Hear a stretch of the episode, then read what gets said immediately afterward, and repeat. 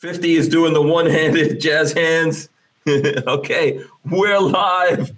I hope you got your big girl panties on. Episode 72 of the Who Moved My Freedom podcast, live from the Big Daddy Gun Studios. I'm Hank Strange, and we've got, check this dude out right here, 50% Tactical. 50 is in the building. Derek Gray, we can tell people what your secret name is, right? Yeah, that's fine. Oh, okay, there you go. I mean, I asked that after I actually tell it. So. Yeah, after you out him, you already hit it. Yeah, I don't know where I'm getting that feedback from, so. I don't know. Is that from me? I don't think so. Getting some feedback from someone here. I fixed it. Oh, that's you, Walter. Forgive me, Father, I've sinned. Do two Hail Marys. You'll be fine. You know, hey, speaking of that, now that you brought that up with the I brought the Catholic thing up. You know why they have the confessional booth? Why? So the priest wouldn't have their way with the females confessing. That's why there's the separation. That's what I just read the other day. That's why they separate them with a wall. That's why they originally invented that.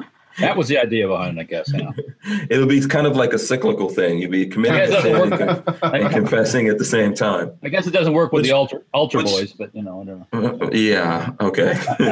And so, as you see, we have Walter Keller from Safety Harbor Firearms. Hey, everybody! What's up? Here with us.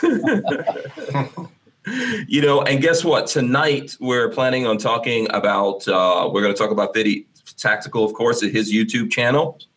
I think a very well-produced YouTube channel that's out there from someone I've known. Probably as long as I've been doing this, I've known you, man. Yeah, it's been a long time. Yeah, so, you know, there's a lot of stuff going on with you. You're still in school, right? Yeah, I'm in my last semester of my bachelor's degree program in film, and can't wait to graduate. Yeah, awesome. Yeah, man. I know you're going to be doing lots of cool things out there, kicking ass. And, you know, he's a filmmaker already because he's got his YouTube channel going. You know, probably the most famous for burning down ranges. You know, I don't know. Yeah. Did you see that video, Walter? No, I have not. But you gotta watch that video. I mean, like ranges from shooting tracers and stuff. Yeah, like that? You should go pull up 50's channel. I actually in the description of this video is a link to his channel. Okay. What is, like, if you're gonna search for that video on your channel, Derek? What is it? It's the Dragon's Breath. Be safe with this round. It's something. Put in Dragon's Breath because that's how you'll find it. It'll come up. And that should give you a clue to how they breathe. But it's like amazing. The first video that pops up for Dragon's Breath should be like FPS Russia, and then mine should be probably next. Yeah. Oh. So that's just, you know, that's probably your biggest video, right? Yeah, it's got 3.3 million views. Wow, that's amazing. That's because it's a fail video. I mean, I didn't know what I was doing when I was editing it. I just knew that I had to get it out there as quick as I could. There was a couple spelling mistakes. And then I edited out for time. I was just trying to get it so it wasn't like over, you know, like what, 10 minutes or whatever. So I edited it for time, and I took myself, like the footage of myself stomping out the fire, trying to help out before I almost fell in. Mm-hmm. So everyone thinks that I just started the fire and stood there with my hands in my pocket. Well, it was there's a lot of gold in that video, I think. Like when I watch it, I think there's a part where you're like, well, I can't do anything about this. I only have one hand. Yeah, like I was out there stomping it with the rest of everybody, and I lost my balance because I don't have that good a balance with only one arm. Mm-hmm. And I was holding my breath at the same time because the wind shifted and blew all the smoke in our faces, and I almost fell into the fire, and they grabbed me and told me just to chill out. So in the video, you see me walking back from that, but you don't see the actual part where I almost fall in. All right, cool. So we're going to talk about that along with other videos that you have on your channel. We're also going to talk to Walter about going out to Knob Creek. Walter, you're going out to Knob Creek Wednesday? Wednesday, yeah. Yep. Okay, but Knob Creek is actually which days? Friday, Saturday, Sunday. Friday, Saturday, Sunday. So we're going to talk to Walter about that. We're going to have a nice discussion about Knob Creek. And you know what? There's still stuff going on with what happened in Las Vegas. the shooting, the unfortunate shooting there, and people who lost their lives in that situation, as well as, you know, bookending that, everything going on with the NRA just opening the door for the gun grabbers to come in. You know, NRA is trying to play Game of Thrones with Democrats. Stupid idea.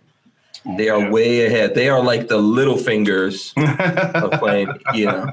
I don't want to spoil anything for anyone. I know that didn't turn out 100% awesome for Littlefinger, but, you know, that's what's going on. Plus, I was doing, over this weekend, I was at the IB 8888 range day, Iraq veteran 8888. Yep. I went to their range day, and I don't have video of this, but I can talk a little bit. There's questions. Well, I have video of us going out there. I've got to edit that and put it up. But I know some people had questions and different things they wanted us to do. And so we're going to talk about that, Knob Creek, 50% Tactical, all that kind of good stuff. I want to encourage everyone watching this video right now, click the thumbs up. Click that thumbs up button. You know, make sure you share this video with your friends and family on social media and all that good stuff. Make sure you're subscribed to the Hank Strange Situation, as well as 50% Tactical, as well as Safety Harbor Firearms. Walter, you do also have a YouTube page. Yes, I do. Yes. Two of them, actually. So, Walter's got, what is it, Mower Death? Mower Death, Mower Death and Safety Harbor Firearms. So we're going to talk about all that good stuff. Make sure you guys click the thumbs up, though, and share this video, and then hit us up with your questions. I'm going to take a second here to go in and shout out everyone who's hanging out with us in the chat. If I miss you, please just hit me up with a roll call. Tango Hunter was the first in the chat, and his first words were lubricious. Lubricious. Lubricious. That was his first words. Don't know if, I mean, that's kind of like an inside thing. We'll explain that at some point. But Tango Hunter was there. He's in the building. Chris Bullis also here. The Archangel. What's up? Let's see who else we have. E-Rock. E-Rock is here. Blazin' 1212. You know, Blazin' 1212 is in the building as well. I'm trying to go through here and see who I'm missing. The Range One. Okay, so there you go. The Range One. And the Range One says Al Chervik has left the building and now I'm back. So I guess the Range One is Al Chervik, who's now the Range One. So people are like, you know, having he's trans name. No, he's trans name. We've got the Screaming Skull Saloon. Transnaming. Yeah, transnaming going on. You know, people not sticking with their names. Stomping You Customs, he's also in the building. We had him on last week. Mark Wagner is here as well. Ken Helmers is here. That's Nick Graham gave us $5. Oh. He wants to know. Excellent. Yeah, Nick Graham has a question. He gave us $5, so I guess we got to answer this. He says, hey, Hank, what do you think about James Yeager defending the NRA stance on bump stocks? Well, I have no idea what James Yeager said about bump stocks. I don't know if you guys want to take this on right now. I don't know what James said, so I'm not really going to talk on what he said. I could try to look it up and come back to you. I know that Yeager has defended it. Hickok 45 actually defended it also. And you know, no surprise to me, Colion Noir also defended it. And a lot of those guys are saying that, like, the NRA is thinking way above our heads. They're playing three-dimensional chess. They are geniuses, and we are idiots that know nothing. So we should just go along with what they say, and I do not agree with that. I think we do understand exactly what they're doing here. And they're Walter, what the hell are you doing? Are you building something? Oh, you're putting something together over there. Well, okay. You keep talking, and we can talk about this in a second. Yeah. Okay. So I was just, you know, it sounded like spoons. Oh, sorry. I didn't mean to slide. Yeah. Sorry. Yeah. So the NRA, I don't know what Yeager said, but the NRA, Hickok, those guys have things to say about this whole thing. And basically they're saying, we don't get it. We don't understand. The NRA is 100% right here. They're thinking better than we are.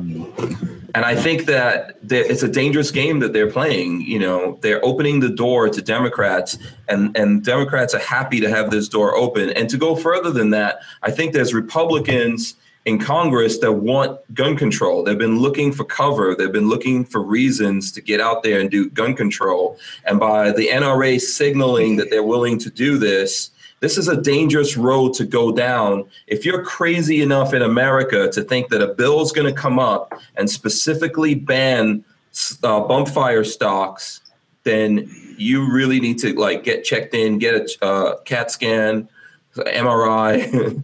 You know, there's something wrong with you mentally, because that bill is not just going to have that. They're going to go against a whole bunch of stuff. Wayne LaPierre was on Face the Nation. One of the reasons why I came on a little later here is because I was actually watching the whole video. There's a 7-minute video of Wayne LaPierre on Face the Nation. You guys can go look at that if you want to. But, you know, basically in that video, he's saying that the NRA supports the ban against machine guns that came out in the 80s. So I've always been into guns and I've been around in the 80s, but I wasn't like in it like this. You were around in that time, right, Walter? Yeah, but I didn't have no money. Yeah. So going back to the 80s, you used to be able to buy machine guns. And I don't think that that everyone in the world was losing their life because people had machine guns. No, it had nothing to that. No. So what happened from your point of view? Well, wasn't it the Reagan thing that yeah, Reagan, it was kind of a deal to get something else passed. He agreed to do that in addition to getting what he wanted to get done.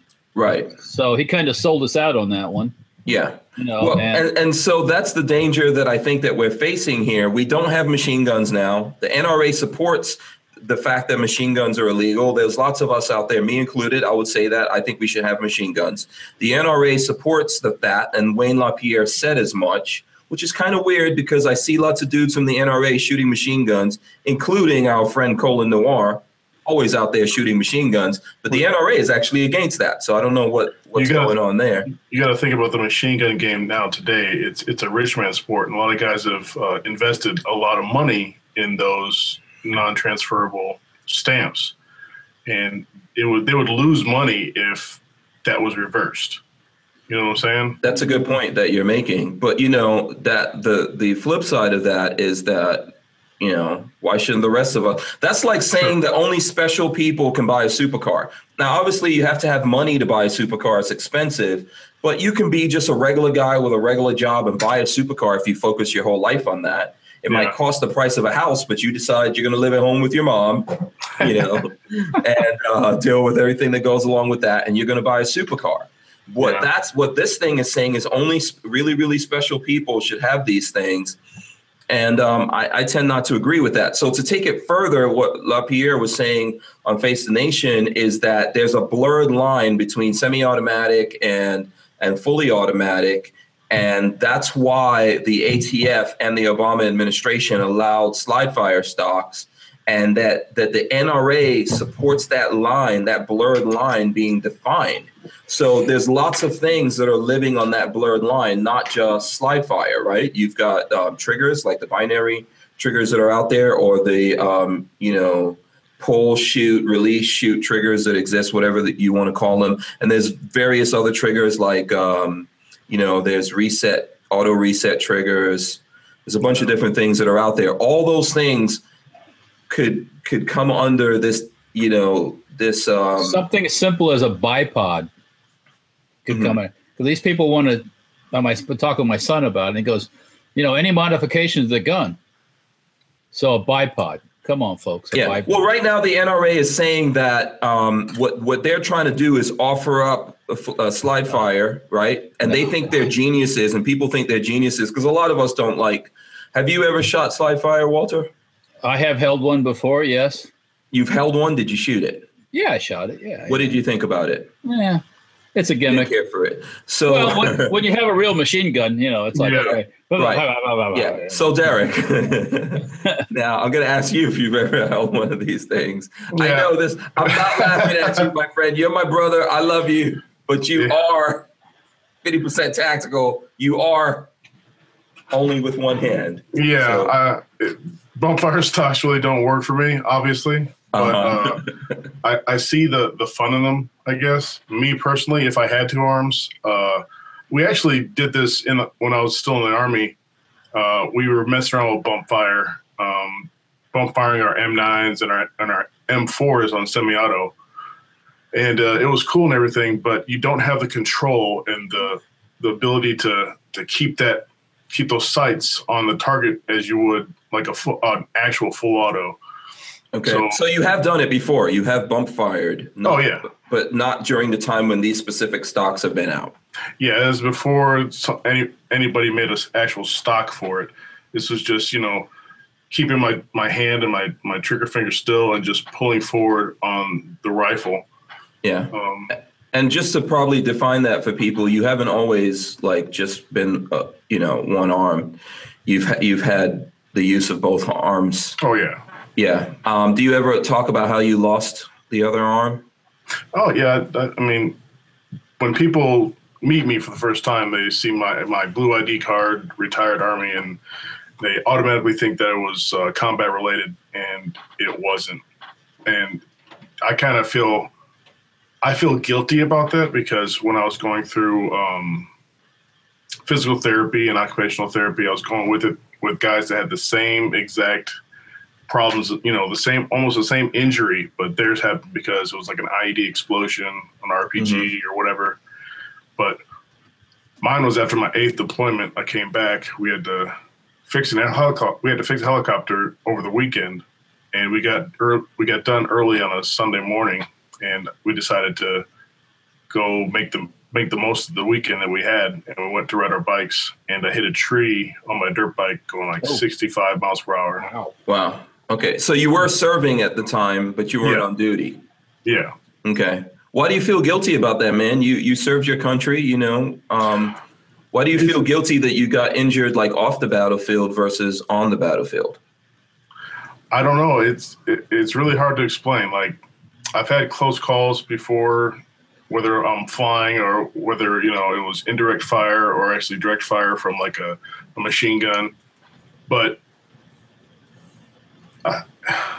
Is it that you feel it would have been more noble for you to have been injured, on the battlefield versus like doing something crazy after work? Yeah, it would have been it would have been worth it, I guess. Like just riding my bike doesn't seem to me as it was worth it, especially when I was going through the occupational therapy with those guys that I actually lost it in combat. So yeah, I think I see where you're coming from, man. But you still served your country, and how long were you in the Army? 12 years. 12 years. Wow, man. You put that's some serious time to put in. So I'm just curious because I have no idea.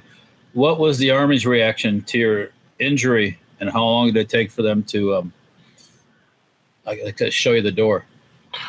Well, the unit I belonged to was Special Operations Aviation Unit, the 160th, and they really took care of me after the accident. And the Army at the time had a program called the Wounded Warrior Program, or not the Wounded Warrior. That's that charity place that doesn't really do anything. Yeah, it's anti-gun.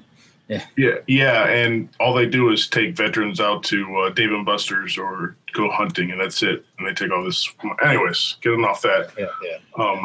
So there was some program that the Army was within the Army itself. Mm-hmm. Yeah, to transition guys that were obviously too injured to serve anymore in the duty capacity that they were before. So my unit, like that program, had a really bad reputation for not being the best. So my unit did send me there. So they kept me with them the whole time that I was doing my therapy, and to see if I would get any more movements or anything like that. So the medical board process took like a year, and then after that they retired me. Okay. All right. Well, it's a terrible thing that you lost the arm, but I'm still proud of you for serving your time. So I'm actually grateful I lost it. Really? Yeah. People look at me weird when I say I'm glad I lost it, but if I wouldn't have lost it, I would have done my time. Probably got out around 12 or 15 years and contracted overseas, and who knows what would have happened. mm-hmm. you know, during that time. I wouldn't have my sons right now, probably. I see. Yeah. So you wouldn't rewind the clock and redo your life in a different way. I'd like to rewind the clock to just relive some stuff, but I would. I still would keep everything the same. Yeah. Awesome. Yeah. You know, so I know that's a little bit off the subject, but, you know, yeah. I mean, that's why you're here, man. I really want to talk to you and expose you to people, because I think that you have a very unique perspective on this whole thing that we're doing. I like how you do what you do. I like the production and everything. So, thank you. You know, and you've been on before, but I feel like every time you've been on, there's always been, and now is not that different, but there's probably been a bunch of different people, and maybe people haven't really had a chance to hear from you. I have a question still now. Sure. Okay. Because I never spoke to anybody that was that shoots guns and has one arm. The brace or the braces. Do you use that type of stuff, or is that just you think? No. I knew it was the premise that was come up for someone just like yourself. Yeah. But now it's not that, in my opinion. It's just a way to get around having a. It is. Yeah, and the funny thing is, I think the bump fire stock was actually approved originally because it was to help guys that don't have grip strength mm-hmm. to pull the trigger. So that's the reason why it was approved, I heard. And also the braces, the reason why they got approved is for guys that, like me, you know, they need assistance. Me, personally, I just use my cheek to push down on the stock, and the pistol grip is just the fulcrum, so it's just a simple lever. Okay. At that rec event, 88 shoot this past weekend, I tried to hold up a M240, and it was just a little bit too heavy. Just a little bit. Yep. Well, that's what a bipod's for, then. I mean, you know, you gotta get behind it with the bipod. Yeah. But then when I'm on the ground, I like lean one way because I can't like keep myself up. Yeah. Okay. I mean, I know we're way down on this tangent, but the question that I think to ask you is, what about some kind of prosthetic arm? You know, is that obviously they're out there. Are you not qualified for that because of the way you got injured, or what's going on there? No, I got a prosthetic arm. I don't use it because it hinders me more than it helps me. Okay. Because I had the brachial plexus nerve branch ripped from my spinal cord, so everything from my neck down is paralyzed. I have no movement of my shoulder, so I just have to move my stump like that. Mm-hmm. And if I have anything attached to it, it just pulls on my shoulder.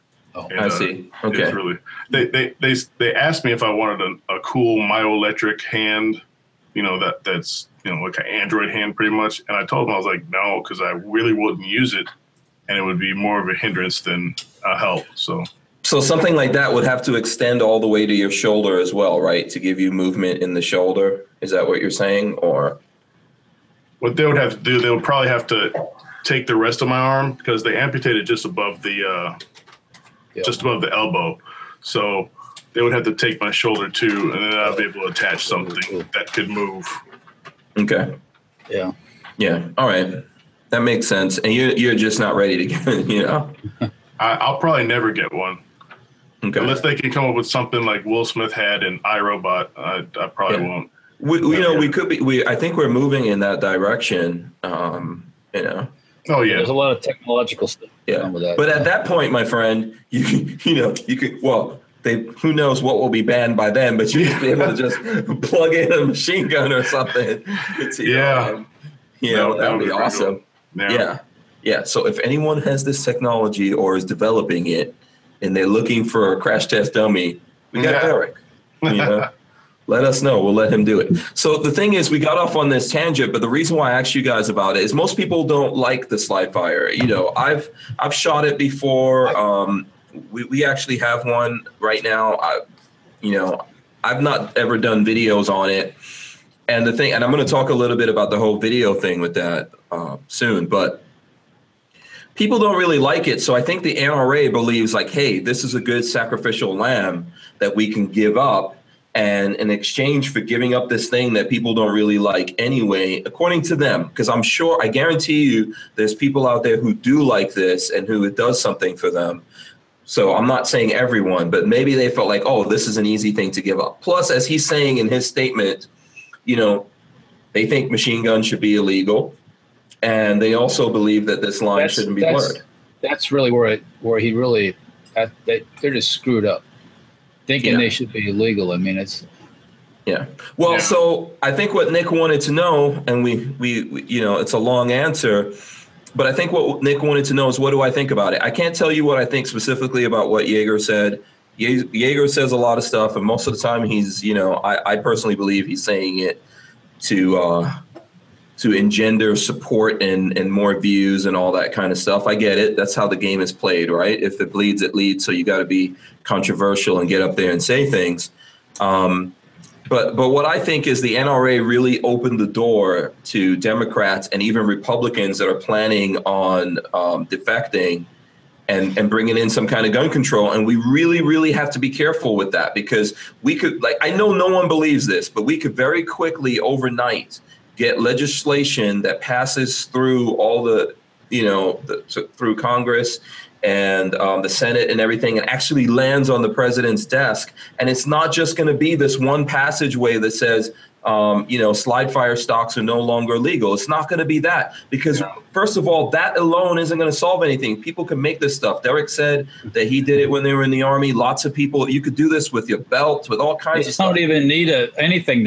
You could do it with rubber bands. I've seen videos of guys doing it with rubber bands. So it's going to extend. And then let's say, okay, it extends now into binary triggers and things like that. Well, that could very easily spread. And the next thing you know, you've killed a whole industry. But Democrats won't stop there. And they've come out and they've said that it won't stop there. And then the NRA is putting forward like, oh, and then maybe you should give us 50 state reciprocity. Like there's some kind of geniuses, and Democrats are going to be so stupid and ban only the slide fire. And then we'll all get 50 state reciprocity. They're not going to give anything. Yeah. And suppressors are going to come off the NFA. Bullshit. None of that is happening. I don't think they have any intentions of doing that. They're going to take this opening, go in, put something in there, and a law can actually wind up on the desk of the president, and he could easily sign it right now because he's got no victories. Yeah. You know, and who says he won't sign it? Because they go, look, well, if you sign this thing, we'll give you some kind of tax reform. We'll let you do something with health care. You'll get a victory.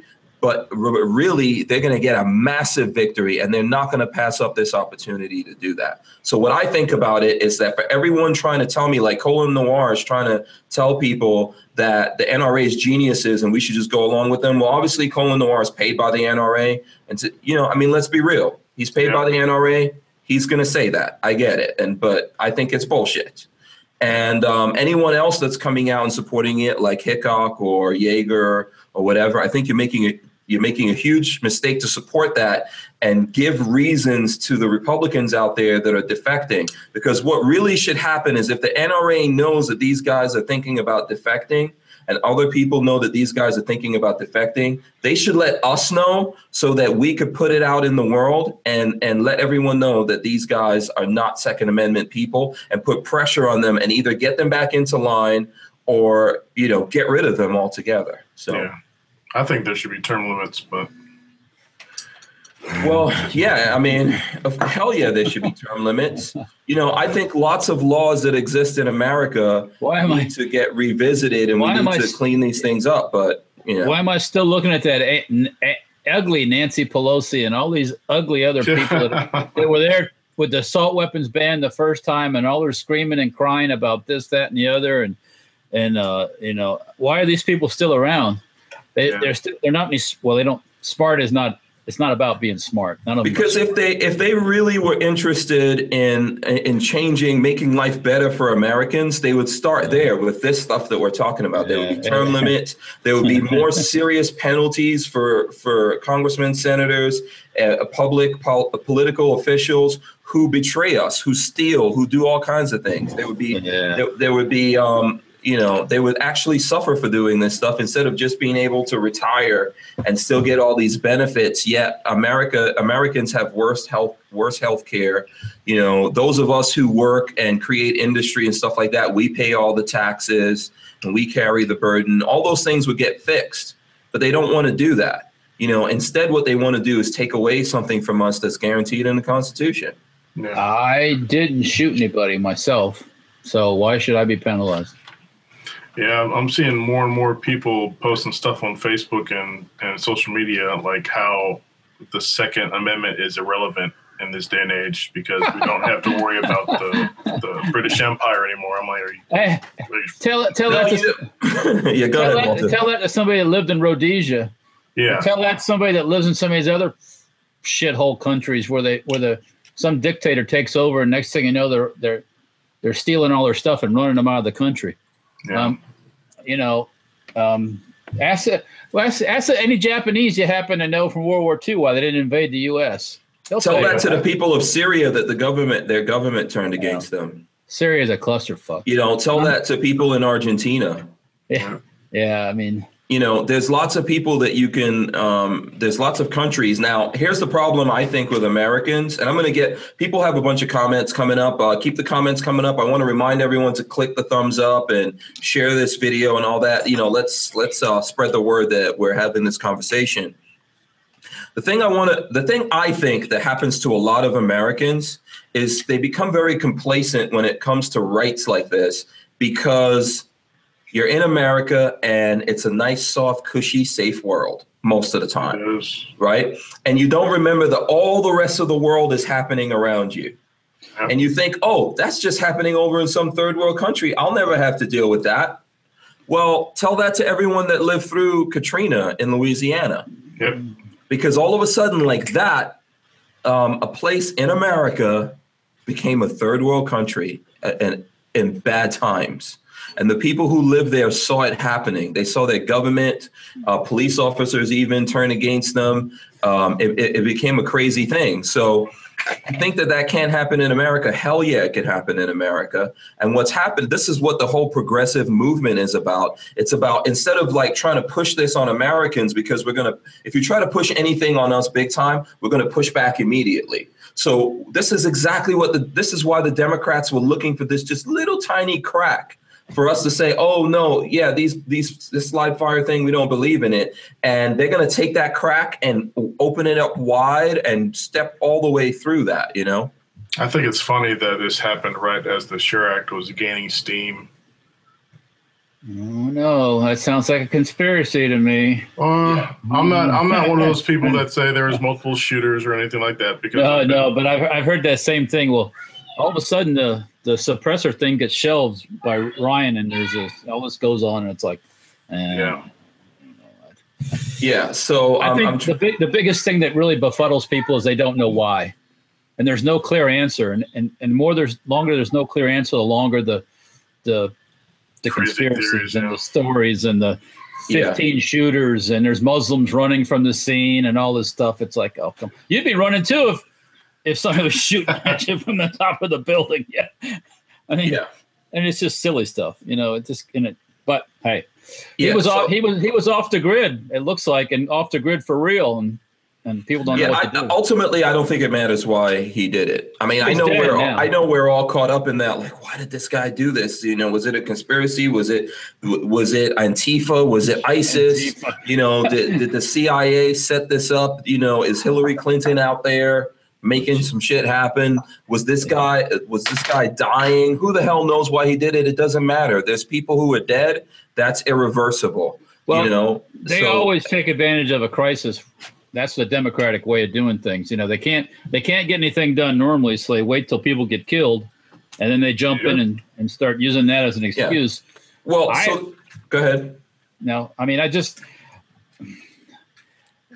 don't know. It's just hard to it's hard to explain. I mean, you know, it's you got a bunch of spineless people in Washington that don't have no spine. You know, they don't care. You know, whatever way the wind blows, they go. Woo, yeah, let's go this way. Ooh, let's go that way. I don't want to lose my big job here. You know, it's like, okay, whatever. But I don't think it's just whichever way the wind blows. I think these people have a deliberate agenda. I think the people in Washington, the people in power, have a deliberate agenda. But they're doing it on our backs. It's a lot like the NRA. The NRA has an agenda. The people on the top of the NRA, almost like a pyramid scheme, there's dudes up there on the top, a few people, and they have an agenda. They know what they want to do, but they're everything that they have, the private jets, the chauffeured cars, all the nice hotel rooms. The armed security guards? Yeah. All the awesomeness of those, and I'm talking about the NRA, not politicians. All the awesomeness they have. Well, what are the NRA top guys? They're politicians. Yeah, and they're doing it on the back of the 5 million people who pay them, who are life members or pay them every year. As soon as I heard this reciprocity garbage, we're going to somehow get reciprocity pulled through, and maybe sell the bump fire down the road or whatever. That's a politician, my friend. Yeah. Yeah, you're not going to get reciprocity. The leftists are not going to agree to that. I don't care what you give them. They're not. And the funny thing is that you would think that most, like when the NRA did this, you would think that they got together with different people and had a consensus and went through the organization and different people in the organization. They talked about it, and maybe they were like, someone was there representing you, the little guy, but what you wanted. No, that's not the way it happened. There's a few people that made a decision. Most of those people were thinking about like the PR people, and a couple of people on top, obviously LaPierre and Cox put their name to it. And they made this decision without thinking of what the rest of us would care about it, just like they decided to say that they were going to support Trump without asking us. Let's ask Pete Brownells what he thinks about it for real. He's got a lot to lose. If they go after this accessory thing, which is what they want to do, forget about the bump stock. They want way more than the bump stock. They want, you can't put a scope on the gun. You can't put a bipod on the gun. You can't look cross-eyed at the gun. That's how he makes all his money. Yeah, but I think he sells accessories. He's not making it from selling sand and paper to fix your stock. Sure, and it's not just Brownells. There's lots of companies. There's a company. They don't manufacture these things. They sell the things that people manufacture. But where is he? That's what I'm saying. I know. Right. Your question is where's Pete Brownell? Yeah, where's the guy that was going to save the planet? Yeah, well, I think that Brownell's put out a statement, and I think what you're talking about is obviously like Mac was here on the show, and he said that Pete Brownell is president of the NRA now, and and we should give time. But Mac has reversed his position with the NRA, and I know like at this. At this IV 8888 thing that I went to, Brownells was there. Pete Brownell was there. I'm not going to speak for them. I think they put out statements and they said that they don't support what the NRA did. Basically, is what they're saying in their statement, right? That they support the Second Amendment as it's written, right? And that's what they believe in. And my feeling on it, I'm not speaking for any of those guys. I think those people are fully capable of speaking for themselves. My feeling on it is they feel the same way that we do, that they were caught off guard, that they probably didn't know this was happening until it was already happening, and now they're in the middle of it and they have to deal with it just like us. I mean, we've been here. As long as I've been on YouTube, I've been trying to support the NRA. I've been trying to support all these people, but they never talk to us when they do these things. If you go back to when they just kicked out the USCCA from the NRA annual meeting. They didn't want any competition. That's why they did that. Yeah, but that's still, okay, I get the competition and the business thing, but they did this thing like 2 days before the actual meeting. So that tells you that they never thought about what they're doing. If they would have done it 6 months before that or 3 months before that, then that would have been one thing. But we're just about to have an annual meeting of gun people who support the Second Amendment, and they tell a company who has been to this meeting all the time, who's for the Second Amendment, who's been helping people, guess what? We're getting into the same business as you, so screw you. We're not supporting you anymore. And I'll tell you a personal story for me. I think we've been doing this now for somewhere between 4 and 5 years, right? So going back to my first SHOT Show, when I went to that show, I was going out to Media Day, which is where, people in the media go on a range and we get to shoot stuff. And I got into that and I was going out there. We didn't fill out the paperwork properly, so Lola couldn't go. So I got on a bus at the convention center to go out there. On this bus were all these writers. So up until that time, or maybe a year or so before that time, this whole gun world, when it came to media, was all about the print guys, right? The writers. So when I got on the bus, there were all these writers, and they were like, okay, what do you do? And I was like, oh, I'm a YouTube guy. So they surrounded me and they started asking me all these questions because they were worried about us YouTube guys, right? They knew they were losing ground to us. Yeah. And now after this, so I met a couple of these guys, and I actually like started, you know, they were asking me a lot of questions. I was talking to them. I guess we had some kind of rapport. And there was one guy in particular that I was talking to, and there was a meeting after this that the NRA had at SHOT Show. Right? They had some kind of meeting with all these writers, but I don't know if there were any YouTube people there. There might have been a few of the upper crust, dare I say, of gun YouTubers, but I wasn't there. So I asked this guy when I saw him on the show floor, like, what the hell was that meeting all about that the NRA just had last night? And he said it was about you guys. It was about the YouTubers. And I said, well, what about the YouTubers? And he told me that they're trying to figure out how to control you guys. And I was like, well, why do they want to control us?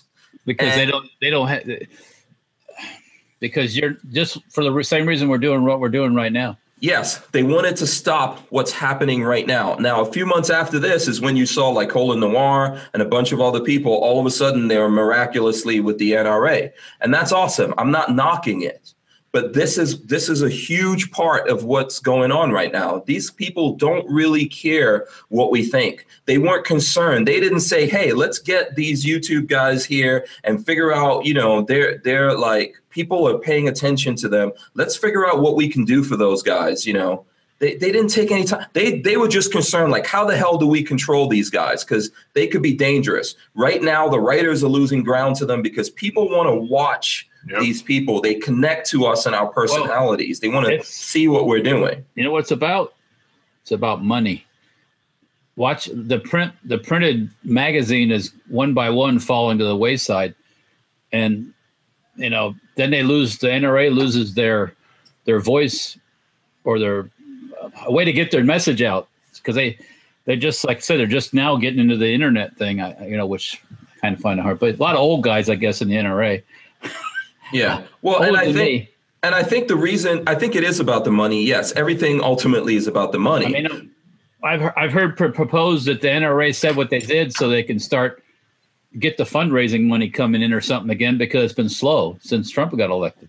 Yeah. But why would we support the NRA when they're deconstructing all these things? The NRA was around when machine guns became illegal. Yeah. Right. And it's not what people don't understand about stuff becoming illegal. This is just like taxes. People think let's up taxes because then the rich guys, they're going to pay a lot of taxes and then this will all be solved. And it never does that. It never does that. The people in Congress are rich guys. Yep. They're never going to make laws that they pay taxes. They're going to make laws where they don't pay taxes. So the rich guys are always going to have enough money to not pay taxes. The people who are going to pay taxes is us. And it's the same thing with making machine guns and lots of other stuff illegal. It's not going to stop the rich guys. It's not going to stop the elites in the world from having it. It's going to stop us from having it because we won't be able to afford to do it. The problem is the NRA can have access to machine guns. I've seen them doing this stuff. If they're really against machine guns, then they shouldn't fucking have machine guns in any of their videos. But they want to be awesome and they want to show you how awesome they are. So they have machine guns. It takes more nowadays for people to have machine guns. And I understand that. And like, Walter, you're a guy. You've got machine guns. I'm not knocking you. Well, I'm a class 2. I don't have any transferable guns. Yeah. But it also costs you a shit ton of money to do it. Right. I mean, obviously you have a business and you have to run that business. Yeah. So, you know. It's not even you that I'm talking about. It's the guys who have so much money that they could just set up an infrastructure, have these things, and then normal people cannot have access to it. And this blurred line that they're talking about is the normal guy. It's the regular guy where if he wants to have fun and go out there and shoot for fun, he can have triggers that are not machine guns. but they're close. They simulate. They come, you know, they bring you somewhere into that fun zone of where you can shoot this thing. And because this guy went out there and did something horrible using, you know, slide fire, they're like, oh, this is a genius moment to go in there, and this will never spread. This won't get into other things. But of course it will. Yeah, first of all, you cannot stop it. You can't stop people from having these things, because it's already out of the bag. Can't you take a regular AR and make it full auto? Unsafe full auto, yeah, easily. Yeah, yeah. Sure. So that, you know, that's not legal. You know, so, yeah, you can turn a lever action 30-30 into a machine gun. I'm sure you can, right? It was done by Winchester way back in the day, and it's really simple, actually. It's kind of scary to shoot, probably, but it's real simple. So yeah, anything can be modified, you know, and if you look at other countries, that's what happens. Yeah. The places where all this restrictive gun stuff is, they still have guns. They make guns, you know? Yeah.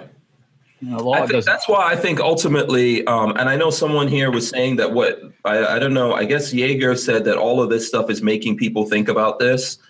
Okay, I think that's true. I think we're all thinking about it, but that doesn't necessarily help the NRA. It's a stupid move on their part, because what we're doing is looking at them and saying, oh, wait a second, these guys are not on our side. They don't represent us. Yeah, they're not. Yeah, they don't represent us. They're not coming to us.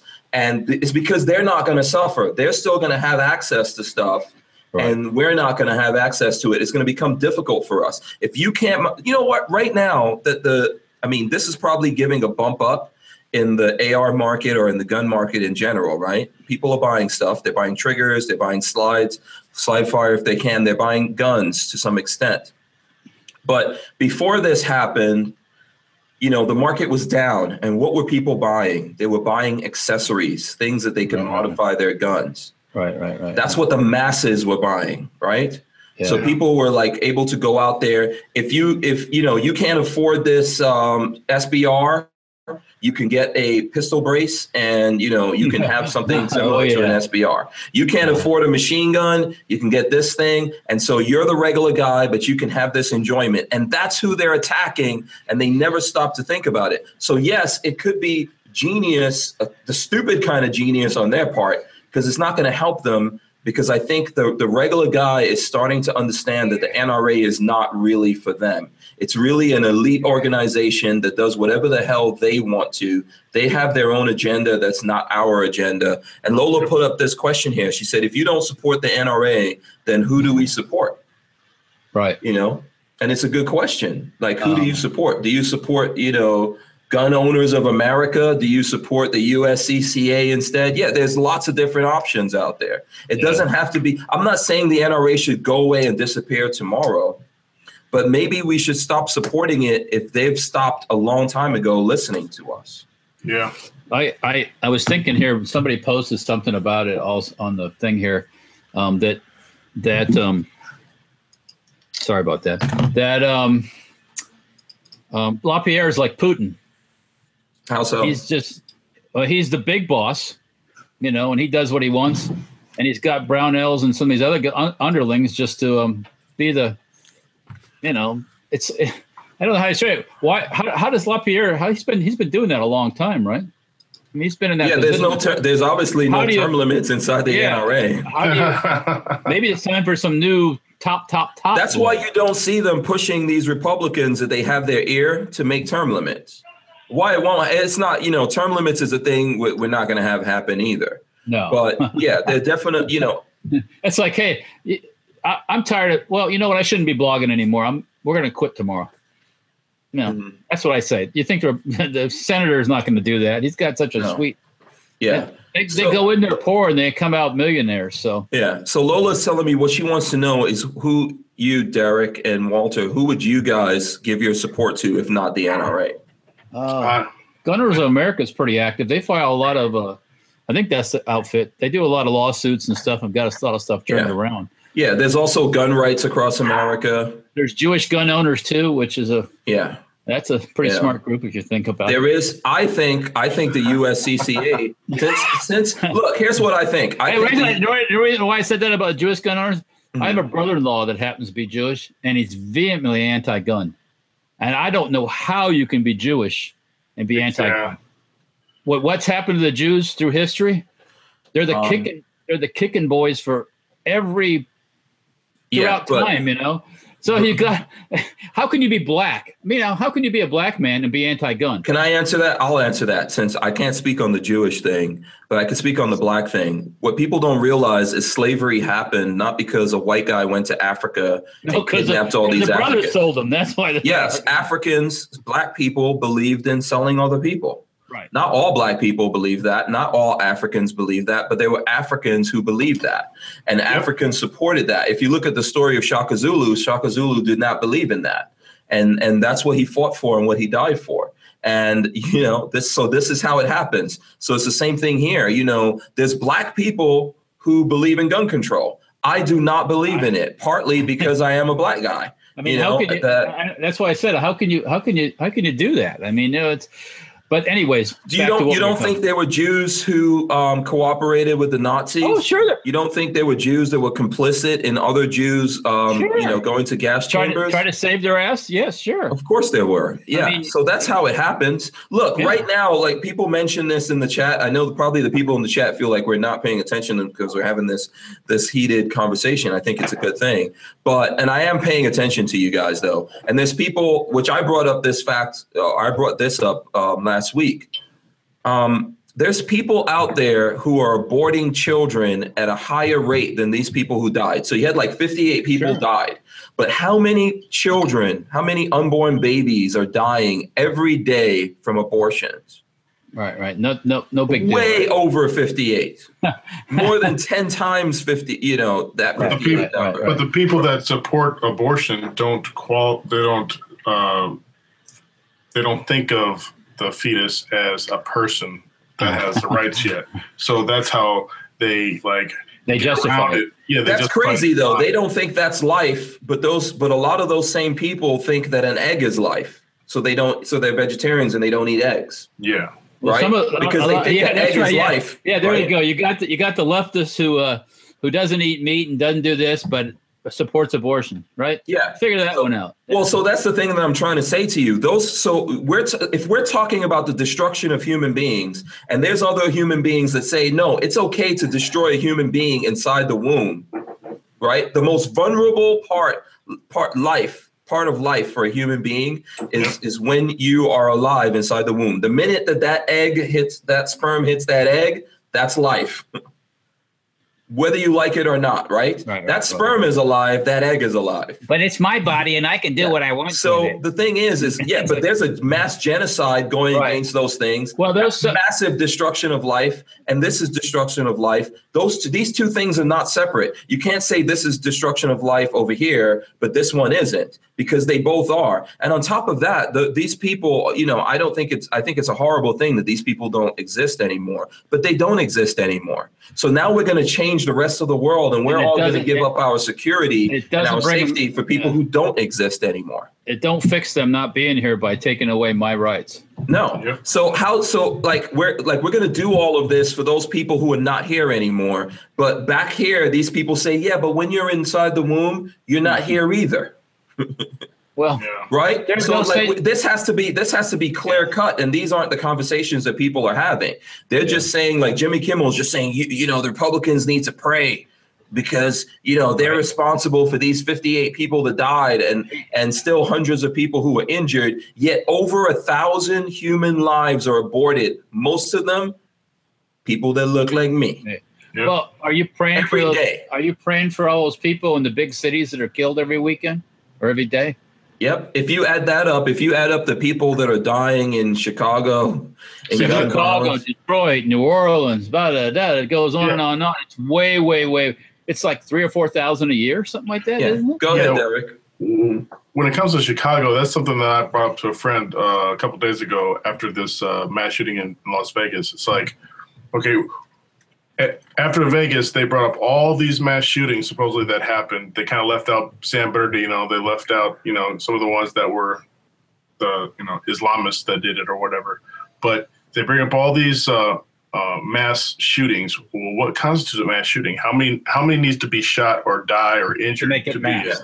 Yeah. So what I did is I searched like all day a couple days ago to try and find a source. I couldn't find it. A source that would tell me, like, individually, like in a weekend in Chicago, 50 people will get shot, or like 60 people will get shot. Oh, I wanted to know specifically, like, in each shooting, was there like multiple people in one shooting? I couldn't find it. I mean, I know that there are, but I know it's not just, you know, one-on-one every single shooting in Chicago. Yeah, right. Yeah, no. I mean, it's once but again, it's not, that doesn't fit the narrative. Yeah. Chicago, all those major, that doesn't, because who's killing each other? Yeah, but the narrative is doublespeak. Like, just to show you guys that I'm listening, Eric Garcia says everyone should pray, and that's a good point. You know, these guys, like, you have a person saying people should pray, and they don't even believe that in praying. You know, but you should pray though, and that's the thing that I'm trying to say to you about this game that people are playing here, that the Democrats are playing. They don't believe in any of this. You know, they're saying it's an opportunity. They use those dead people like a Trojan. Yeah. You know, use them till they can't get anything else out of the deadness, and then they're off to another tragedy. You know. Yep. Yeah. So I think that, you know, I mean, we got into this long thing, which I think we've been going for an hour talking about it, because people want to know what I think about this. I think it's a massive mistake to open this door. And lots of people don't think this could happen. But I think in the next couple of days, in the next couple of weeks, you can literally wake up and find out that there was a bill that in the middle of the night went through the House, went through the Senate, you know, wound up on the president's desk, and he signed that shit. And it's too late now. It's a law. So it doesn't matter if you go, well, we're never going to vote for Trump anymore, and we're going to vote these guys out of office. We've now created another law that we can't get rid of. And we are right now in the midst trying to change Obamacare laws that are those are killing people, too. That's doing bad stuff. And we can't even fix that. And Republicans are, man, they control the House and the Senate, and they can't do shit. They're nutless wonders. Yeah, they're sitting around waiting. Remember, for the last couple of weeks, I've been telling you guys that these guys could do whatever they want today or tomorrow, but they're sitting around waiting. Why? This is what they're waiting for. Why are, like I told you before, why are we negotiating or supposed to be talking or like asking permission from people who aren't in charge? The Democrats don't run the show. We run the show, or the Republicans run the show. And why do you have to deal with them? But just that's what I'm trying. No, what you I'm want, trying, Walter. The Republicans are not on our side. Well, that's the point I'm making. That's kind of where I'm leading to here. You know, I mean, they've been waiting for this. They're not on our side. They don't want to do this. Don't believe that they want to do this. They don't want to give us reciprocity. Well, they don't want to give us suppressors off the NFA. They don't want it. Immediately as this happened, Paul Ryan pulled the thing. They're just waiting. They're just waiting for an excuse, waiting for a reason. They know. Give it time. Something will happen. Another disaster will come up, and we'll use that as cover. They want gun control. I'm pretty sure Paul Ryan wants gun control. These guys want this stuff. They want to cut back on this because they don't have the fear that we have. They don't have to defend themselves. Somebody else defends them and their families, you know. We have to defend ourselves. And a lot of them, like, you know, I forgot the name of the congressman right now, but the guy who was caught up on that baseball field, he's still with us. Yeah. You know, because he knows. He understands that. You know, and I agree with the fact that in a situation like what went down in Las Vegas, there's not a lot you can do. I mean, look, unless you had a rifle with a really good scope on it, and you can figure out where that gunfire is coming from, there's not a lot you can do except save yourself in that situation. Yeah, but ultimately, you know, people were able to push back against this guy. And you know what? Honestly, I really believe that if this guy did not need sly fire. He did not need sly fire. Yeah. He had so many guns. He could have had just a regular trigger and he could have done more damage. The sly fire probably avoided more damage happening because it didn't work right. Yeah. They don't work right, you know. So, people keep telling me I need to run for president. So, you know, I don't have no money. I don't got the Trump money, and I can't be beholden to nobody else. So, no.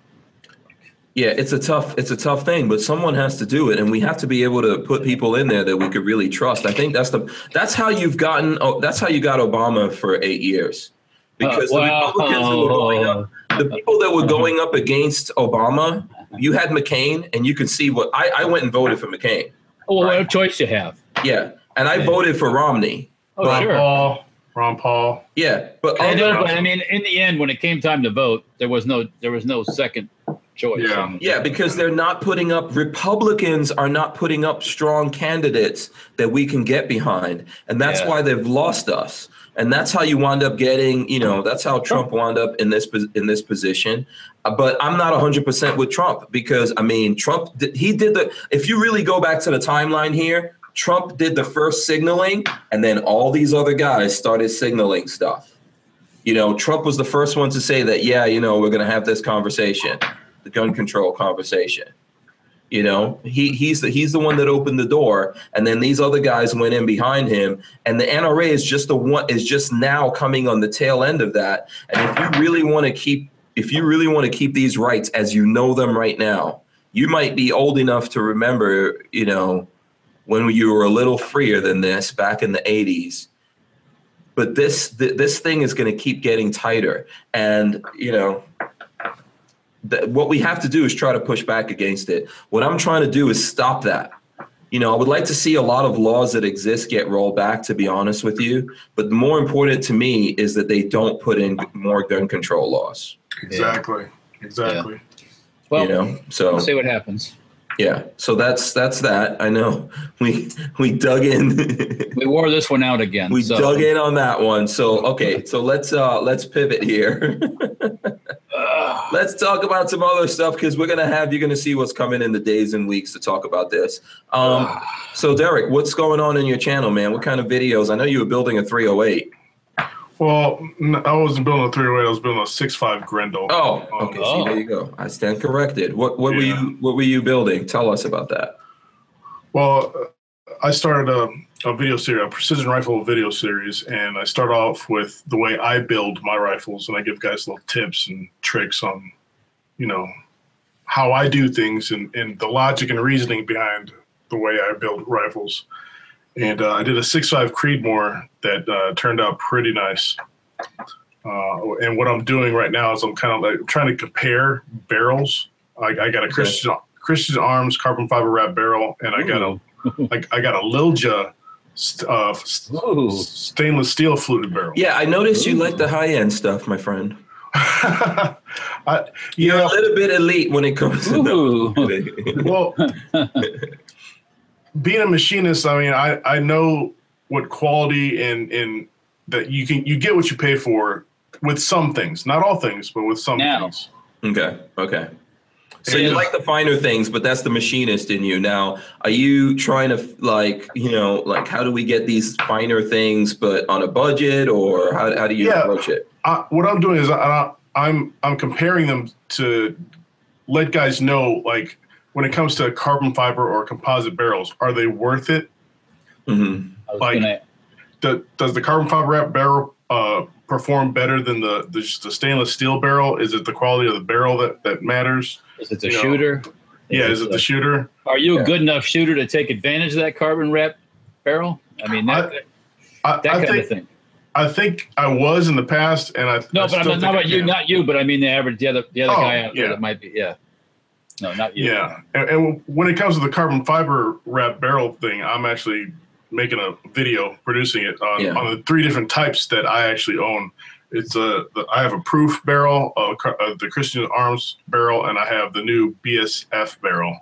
Okay, so now we're getting some questions. I'm going to let you continue with that. I want to remind everyone watching to click the thumbs up, share this video. We're getting into some different stuff here. So people want to know, what's your channel, 50% Tactical? I just put it in the chat, and it's also in the description. But can you tell folks out there how they find your channel, your YouTube channel? Yeah, it's YouTube/ I think it's 50% or 50. Yeah. That's it.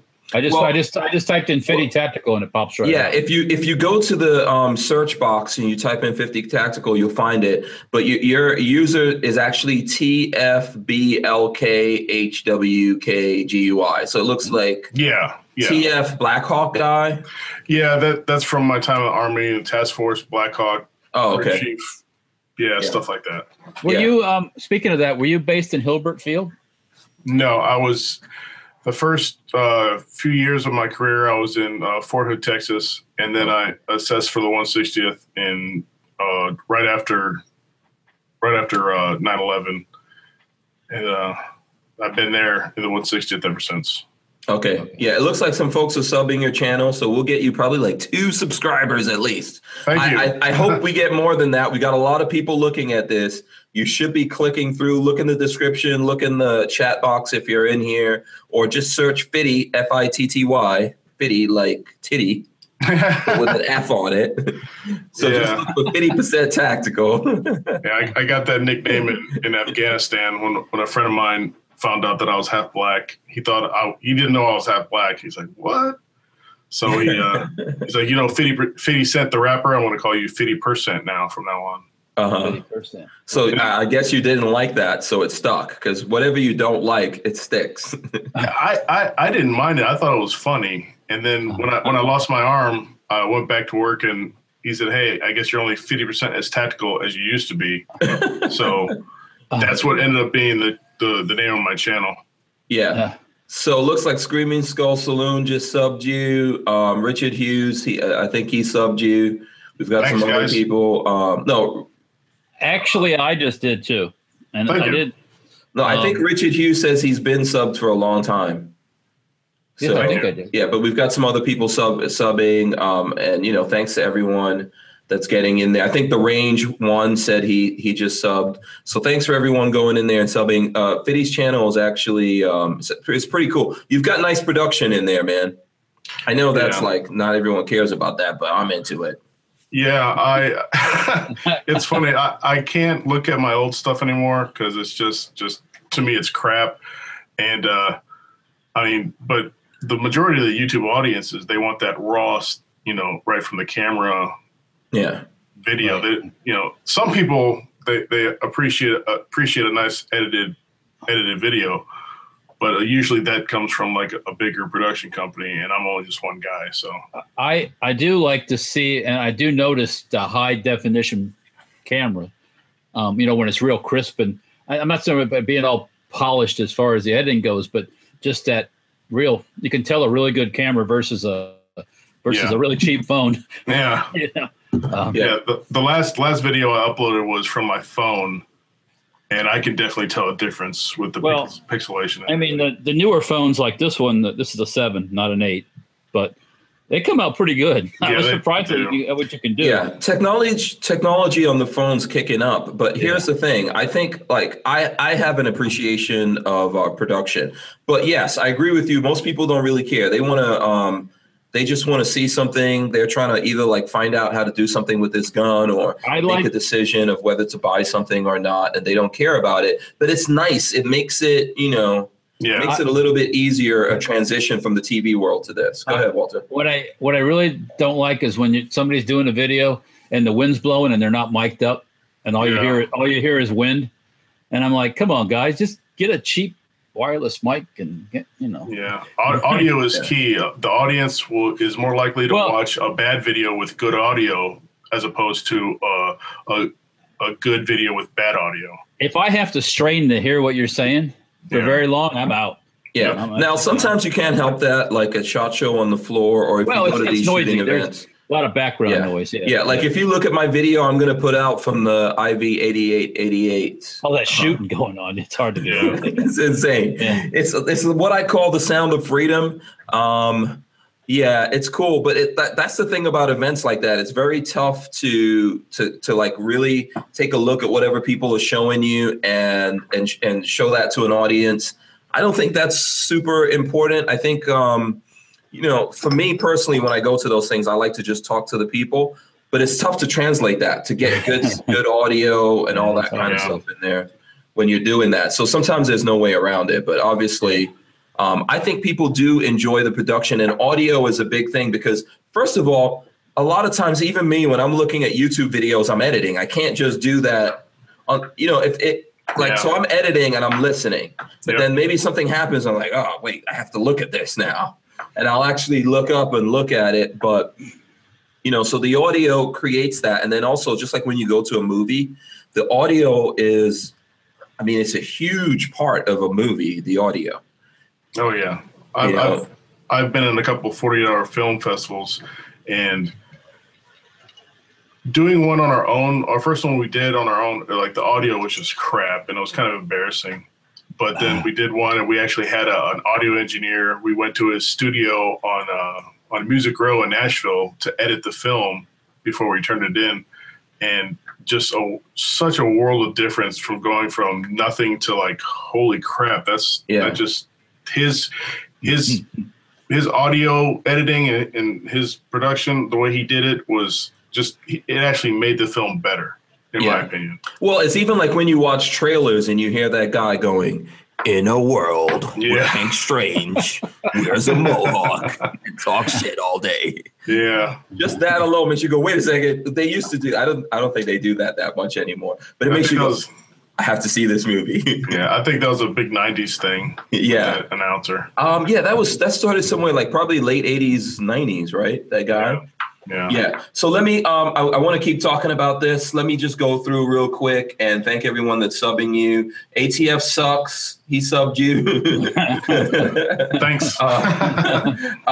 Mario Molson, he subbed. He said, fellow soldier, he subbed. Awesome. Screaming Skull Saloon, who did sub you, said, thanks for your service. Scott Kimball subscribed.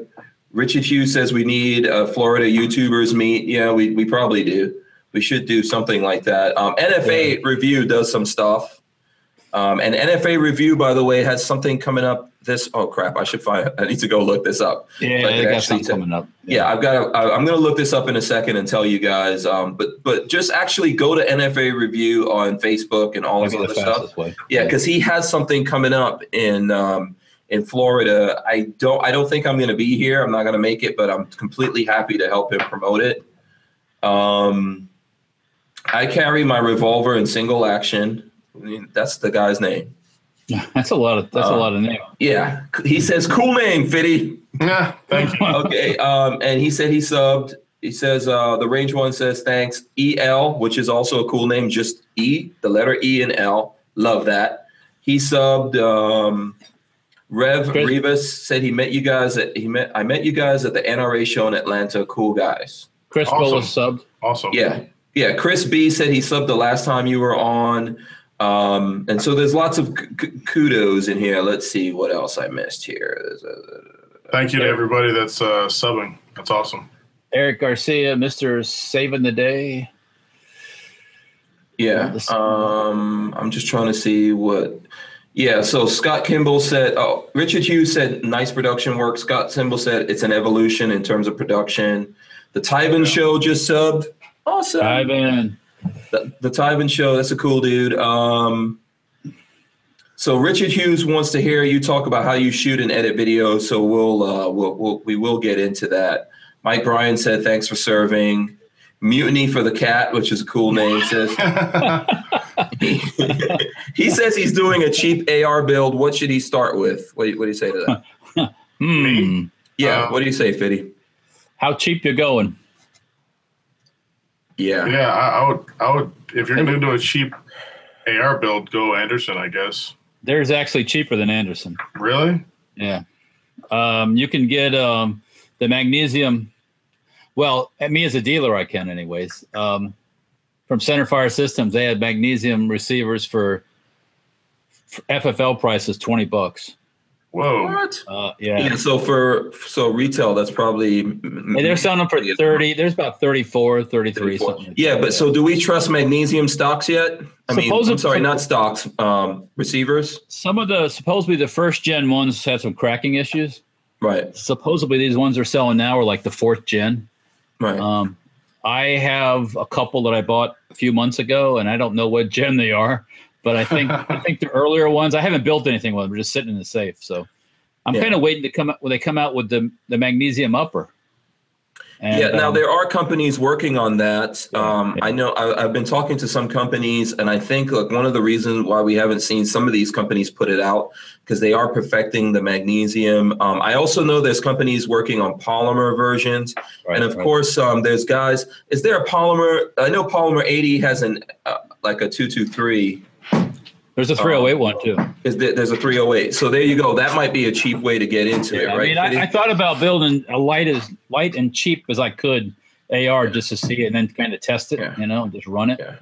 But I got a Kaiser Arms. Kaiser, Kaiser, yeah. It was pretty cheap. Now I got it on that stock that I really don't like. Oh, that looks good, man. I actually think that looks good. You don't like that? It's kind of airsoft quality polymer. It's that really light polymer. Right. Hold it up again so we could see it. Is that called the Hera or something like that? Or a little bit higher, a little bit higher. Yeah, the Hera Arms. Yeah. Yeah, it looks good. I like the look of that, but you're saying you don't like the quality of it? Yeah. I was really shocked when I first got it. Like, if this was the same kind of polymer with the fiber, not carbon fiber, but like a fiberglass reinforced polymer that like Magpul uses in their polymer stocks, it would be a lot better. Okay. But I mean, yeah, I like the look of that. I don't know if other companies are going to be able to do it. Go ahead. Yeah, I think the guy that actually started off this time, Vitaly Bulgarov, he does all the designs for like Ghost in the Shell, the Transformers movies. Oh, okay. All that stuff. He actually came out with a design, thumbhole stock design, really similar to this, and he's actually in works in producing the actual thing. And I think it's going to be a lot better than the Hera Arms CQR stock. So. Oh, okay. So show us the Kaiser upper and lower again. So you're looks like you're in the middle of that project right now, right? Yeah. Okay. So there you go. Yeah. Everything's opposite. Yeah. I like the upper and lower. It's a really tight fit. Really tight. So. Yeah, that's one of the benefits of it. You can't really, I guess you can if you want to try to do your own thing, but really you have to get the upper and lower combination going there. Yep. So, and I think those guys are going to be coming out with a 308. I don't know if I'm supposed to talk about that, so I won't get deep into it. Yeah. So that's a project you have coming up, right? Yeah, I was going to use the Hera Arms CQR stock for the Grendel precision rifle build, but it got changed to the Magpul PRS Gen 3 because I didn't like the quality of the polymer, and it actually uses a carbine buffer tube instead of a rifle buffer tube. I just feel that securing it to the end of a rifle buffer tube is a lot better. Okay.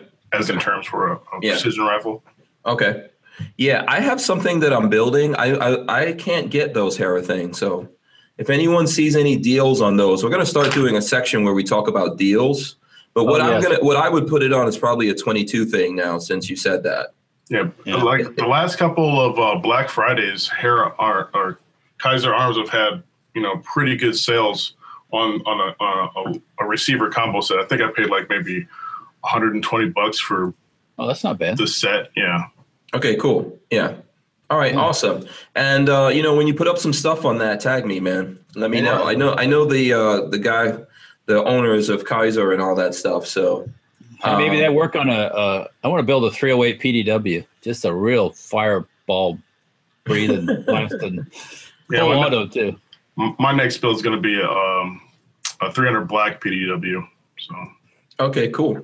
Yeah, kind of like Walter has a Rattler. Yeah, did you hear about the Rattler? Yeah, the SIG Rattler. Matter of fact, yeah.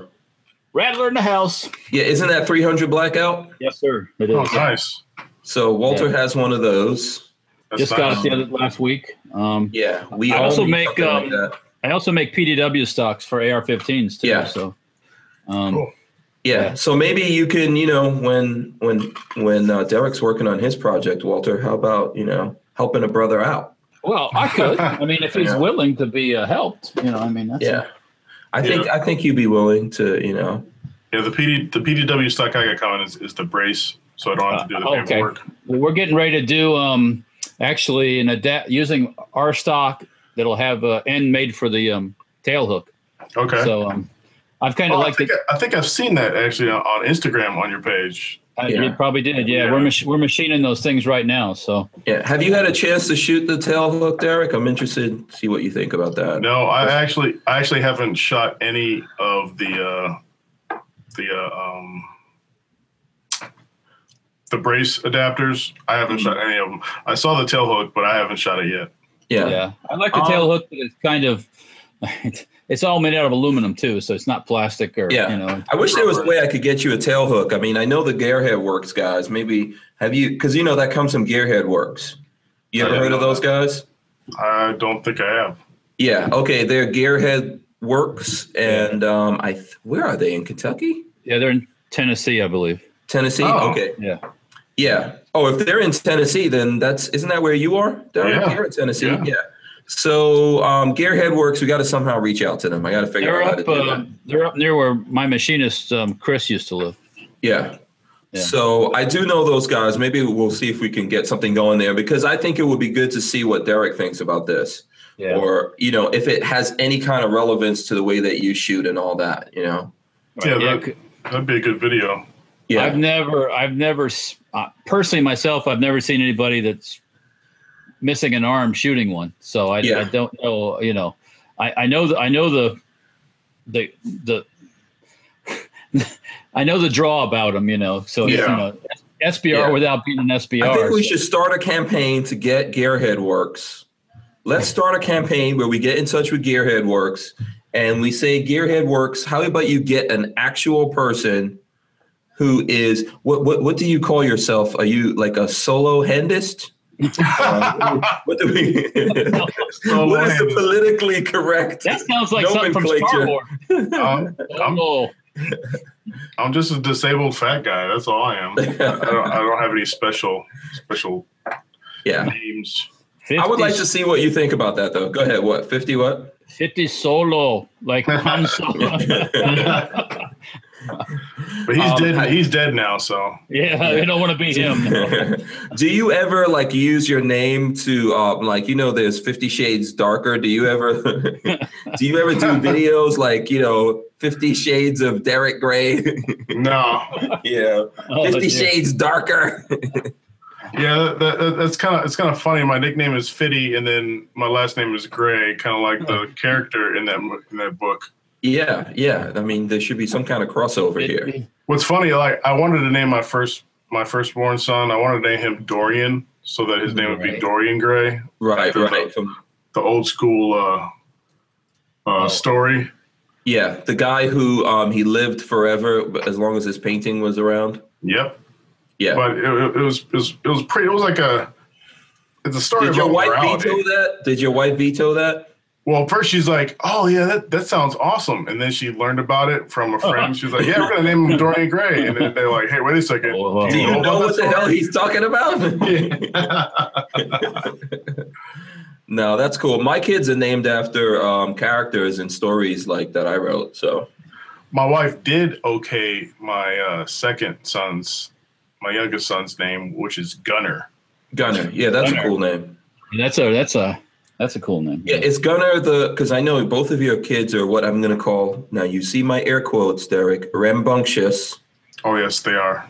Yeah, they're rambunctious. Is Gunner the more rambunctious one? He is. Like, my oldest one looks like my wife but has my personality, and my youngest one looks just like me but has her personality. And yeah, he can be a a handful? Yeah, a big handful. Oh, okay. Yeah. No, they're good kids, man. Whenever you put up videos of them, it cracks me up. So did I see that you took them to get? They've been getting haircuts. I know they've got curly hair. Yeah, it was actually my wife's first trip to a black barbershop, and yeah, nice. We were in there. Did you go? Yeah, I was there. Okay. But it was her first time, and she leaned over. She's like, "Is it always this loud in here?" Yeah. I was like, when they get to talking about something they like sports, football, basketball, and that's what they were talking about. They were arguing over whether LeBron James was better than Michael Jordan. So it was a heated discussion. Yeah. For people like Walter who don't know this, Walter, in the Black barbershops. Yes. Tell me. You know, the movie Barbershop is kind of close to what happens. Yeah. In Black barbershops. We argue about lots of stuff. I've had arguments about Trump with people. Yeah. So as a matter of fact, the last time when I was in there having an argument with this guy that was getting his hair cut, and we were arguing about Trump. And so when he gets up to leave, he tells the barber, like, he's known the barber for a long time. I've just known I've had my barber on my channel, but I've known him for maybe 2 years or something. And he tells the barber, he leans in and tells him, "You know, this is exactly like Barbershop the movie." So, you know, and we're still friends. Everything's all good. But yeah, it gets raw. Yeah. Yeah. And so obviously your wife is a white lady. Right? Yes. Yeah, she's a white woman. She is from the Caucasus Mountain region. Yes. Yeah. That's white with an attitude too. Yeah. So no, she's not really from the Caucasus Mountain. I mean, I just want to put context, Derek. I want to put context. Like, people are like, "Well, why has she never been in the Black barbershop?" So yeah, you know.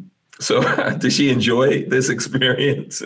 Yeah, she thought it was funny. She was trying to keep up with everyone's conversations or arguments or whatever you want to call them. So I suppose we should ask the question. Like, I think we all know what Black barbershops are like, right? They're pretty rowdy. You're going to hear a lot of hip hop music, unless there's ladies. When there's ladies in there, sometimes, depending on the age of the ladies, they turn down the hip hop music. You know, if you've got like an older lady in the barbershop, then it's if she's younger, then because it's not censored hip hop music. Yeah, there's lots of cursing and stuff. I don't know how it was when you went in there. I don't think they were playing any music, actually. Oh, they were playing music. They were, but it was like just instrumentals, I think. Yeah, or maybe because a lot of times when they see kids or moms and kids and stuff like that coming in, and so now did they, like, you know, when a white lady walked in there, did they all of a sudden just switch everything? They're like, "Wait a second." No, there's a couple people that did like a double take, like, "Hey, what's going on?" Yeah, and then they saw me and they saw my boys and they're like, "Oh, okay. All right, we get it." Yeah. You've got the ghetto pass. Yeah. You know what's funny to me is it seems that Black people have a better, or it's easier for them to notice that I'm mixed and that my sons are mixed than like white people. Yeah, I never had a doubt in my mind that you were a Black dude. Yeah, like all my white friends, like when they find out that I'm half Black, it's like, "What? I had no idea." But one time we were in Sam's Club and my wife was checking out, and I was looking at the electronics or something, and I was walking back, and as I'm walking towards them, I see these two Black ladies in front of them. They're looking at my boys and they're talking amongst themselves and they're pointing like, "Ooh," like they were debating whether or not they had Black in them. Yeah. They hadn't seen me yet. And then when I walked up and they're like, "Daddy," they looked at me like, "Oh, okay." Oh. Yeah, like, now we understand. Yeah. This is a thing. If you can look here, I'm going to lock the screen on Walter's confused face right now. Walter, this is a thing. It's true, though. Like, a lot of white people don't understand that, you know, so there are. I can see how you can get into that situation. Just like I think even with me, for example, I'm half Indian, and a lot of people don't realize that. So... the force is strong with you. In terms of what? Of you? Oh, the Blackness? The Blackness? Right. The dark side? Well, it's like, okay, for example, let me see. White guy marries an Asian woman, right? They have a baby, comes out. The Asian is strong. It's hard. You can't turn that off. I mean, it just... It overpowers the white guy any day. I mean, it's. Yeah, you can, like, for example, like with Keanu Reeves, you can always tell when there's a little something mixed in there. I know for not always. It's not always, but it. It depends. Yeah. A lot of different factors, but you know, I know. Yes, a lot goes into it, and depending on what the things are. Like, I know with me, black people or people of color can usually tell that I'm somehow mixed. Just like, I'm sure that's what Derek is referring to. Yeah. Yeah, that they can tell that you're mixed, you know, but like a white person just sees us all as being black. Yeah. Or like in Derek's case, there might be a lot of people that just think, what do people think in your case, that you're just a white guy? It's either a white guy. That's a bad thing, being just a white guy before people get me. Yeah. Yeah, it's either a white guy or a lot of people thought I was Puerto Rican for a long time, because when I was stationed at Fort Hood, that's all our crew was like all Puerto Ricans. My best friend at the time was he's from Nicaragua, and then it was me. So everyone assumed that I was part of their group. Yeah, that happens. Like, a lot of people thought I was Dominican and stuff like that. I know lots of people like that. I have a friend. I don't know if I should really talk about this on air before he comes on, because he might not want to talk about it. But I have a friend who's in the industry with us, and a lot of people, when they see him, they think he's like Cuban or something like that, right? I mean, they could tell he's not just a straight up like this dude right here, Walter. But but you know, people, but like you just said, people say, oh, this guy must be Latin or something. And the funny thing is that he's like he's half Jamaican, and I think his dad is Jamaican and his mom is from Belize. So he's not Cuban or Puerto Rican or anything like that. And you know, it's interesting how it goes down, but it's cool, right? I mean, some people like it, some people don't. Yeah. Did you ever, like when you were growing up, I know your kids, maybe they're facing it now, but did you have like, you know, things that you went through because of the ambiguity? Yeah, I got a lot, like right now my son thinks, because he sees how light he is and he sees my skin tone, and then he sees his grandpa's skin tone, he thinks the older you get, the darker you get. So nice. Yeah. So he's still kind of confused on the whole race thing. He doesn't understand it, which is fine by me. When I grew up, it was different. I saw like racism from both sides. Mm-hmm. So yeah. Well, because you know what you are, and to be honest with you, like, we're making fun of Walter, but it's the same thing that I think we all go through that, right, Walter? I mean, people just your identity. Your identity is important. I mean, I don't buy this thing that everybody's the same, yes, but everybody is different. So, yeah. And your identity is important for you to know what your identity is, because it kind of shapes you. You know, I mean, you know, if you don't know anything about where you're from or what your makeup is, you don't have anything to figure out. I mean, you know. I just put something in the chat that you guys should check out. We're going to talk about it in a second here. What I was saying is, like, even for you, Walter, right? People are just going to look, like, we're talking about this, but this happens to white people. Like, you're just like, someone's going to put you in the category of just being a white guy, but that's not the simple explanation of what you are, right? Not necessarily. No. I mean, you know, there's white guys from here. There's white guys from there. There's white guys from all over, you know, I don't know. Yeah. And you're like, are you the first generation in your family? You were born here, right? Yeah. So I'm a first generation American, which, right, you know, was kind of my mom's family was here. Then my dad came over here after World War II. So. And so where's your dad's family from?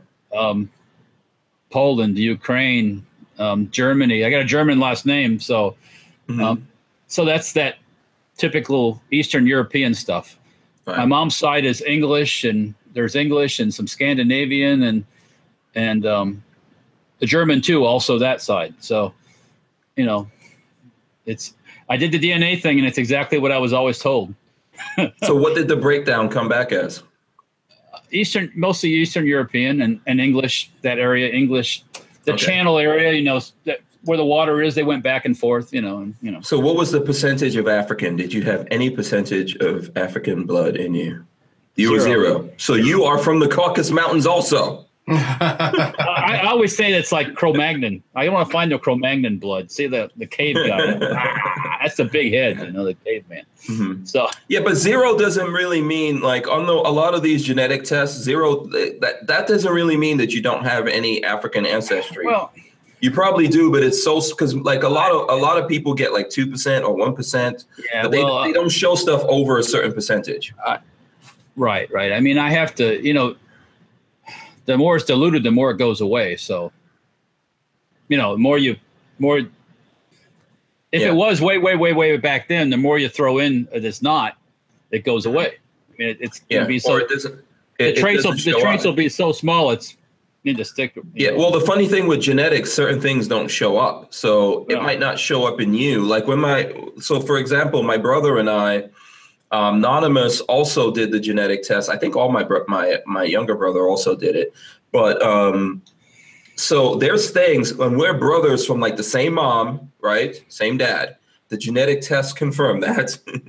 Just for anyone who's wondering, because we were wondering. Because we all look different, like Derek is saying with his sons, you know. So we look a little bit different, but we're all from the same mom and dad. But certain stuff, like my older brother, I think European blood showed up in his thing, and it was zero for mine. But my dad has European blood, so you know. Yeah, that's the thing about it. Those tests are not, what I'm trying to say is like those tests are not super accurate. They don't show you stuff. You can always dig deeper and see more than that. Yeah. So you might have a little bit of Mandingo is what I'm trying to tell you, Walter. I go for Cro-Magnon. You know, you prefer to have the Cro-Magnon than the Mandingo? Yeah. I'm going to the caveman thing. Caveman. Yeah. We know you have that. We can see the noggin. Yeah. That's what it is. Did we lose 50? Where is he? We got his likeness up there, but we don't have him. Uh-oh. Yeah. Okay. He might have put us on mute for a second. Well, I read a story recently about that whole genetics thing. Mm-hmm. And somebody that was in a family where they were raised in this family, born in the hospital. In the end, what happened was, but they didn't look right. Mm-hmm. There was definitely, one was real tall, the father was real short. Yeah. It just, the whole thing didn't play right. And they searched. They're trying to figure this out, and come to find out they were switched at birth. Hmm. Oh, really? For real. Not. And they're born in a hospital, I think, in New York. And it happens. Yeah. And through genetic stuff, they finally found a sibling or a family member and figured it all out. And when did this happen for this guy? When was this guy born? Like in the 70s, female, 60s? Actually, this woman? Okay. I think it was back in the 30s or 40s, 50s, something like that. It was before all electronic stuff and the fancy tags and everything else. And it all worked out in the end. But, you know, it was like, well, what would have happened if I would have been raised in this family? What would have happened if I'd been raised this way? You know? Yeah. So, yeah, absolutely. The genetics thing can be a godsend, and the genetics thing can be a destroyer of your person that you think you are. And some of us hope amongst hope that maybe we're not related to these freaking people that we were raised with. You know, it's like we all have that dream that we were some prince that was accidentally or deliberately switched. So you're like, us. Like I'm a Romanoff, the lost Romanoff. Yeah, you know, like if you grow up with people like in my family, I always like, man, I hope these people are not really my people. You know, but it turns out they are. Yes, they are. I live with that. The lineage I've been told is what it came out to be. So, you know, I mean, well, that's, you know, I think that's a good thing. You know, well, yeah, there were no big surprises. And you know, we talked about my significant other's lineage, and there was a slight little surprise in that. But there was something else that wasn't there that was supposed to be there, or what the story was, anyways. So, okay. And that happens. So, you know. Yeah, I think like whenever you get into this stuff, you definitely get surprises in it. And that's what makes it cool. So, okay, we've been getting some stuff about there's a bill in let me see, is the bill going through Illinois? So I'm gonna try to pull this up right now. I did hold on, let me share this for everyone out there. So if folks don't have it here, I'll share it in the thing so that we can talk about it. But I did put it in the description, Walter. Okay. And we're waiting for Derek to see. He's probably got something going on there, and he'll come back in. So here we go. HB 4107. All right. Where they want to take it. Bump stocks could soon be illegal in Illinois. Well, that's not harder to get nationally. So this, I'm looking here, this is on Belleville News Democrat. Listen, honestly, if you search HB 4107, you'll see a bunch of stuff come up in the news. This is just the first thing that came up, so I'm going to talk about it. A bill filed Thursday in the Illinois House would make it illegal to buy or sell assault weapons, assault attachments, and 50 caliber rifles and cartridges. Oh, dear. This bill filed by Rep. Martin J. Moylan, Democrat from Des Plaines, comes just a few days after a man killed 59 people at a concert in Las Vegas using a modifier that made his gun into an assault-style weapon. So, yeah. So Moylan's bill, HB 4107, would also prohibit the sale or purchase of a trigger modification device. Of the 23 guns Las Vegas shooter Stephen Paddock had in his hotel room during the massacre, 12 of them were equipped with bump stocks that allowed a semi-automatic rifle to fire hundreds of bullets in seconds. The bump stock is a plastic shoulder stock that is designed to attach to an AR-15 or AK rifle. It is not considered illegal by the ATF. Or the Bureau of Alcohol, Tobacco, and Firearms and Explosives. There's no automatic. There's no automatically functioning mechanical parts or springs. Yep. That's why. That's, you know. So that's the whole thing. Like I said, you were bringing up this thing about reclassifying and all this stuff. There's nothing to reclassify. Everything's been gone over and over and over and over. I mean, yeah. You can turn the definition of a semi-auto into something else, but. You know, a pig's still a pig, so I don't know how they're going to do this. Nothing surprises me in Illinois, though, and they've been trying to get rid of 50 cals forever. So if the people in Illinois are that asleep, yeah, then I guess they get what they get. That's all. Yeah, take a second. I don't know if you saw this link. Just click on that link for a second. I'd like to know what you think about it. I'm going to continue to read through here a little bit. So here we go. Let's see.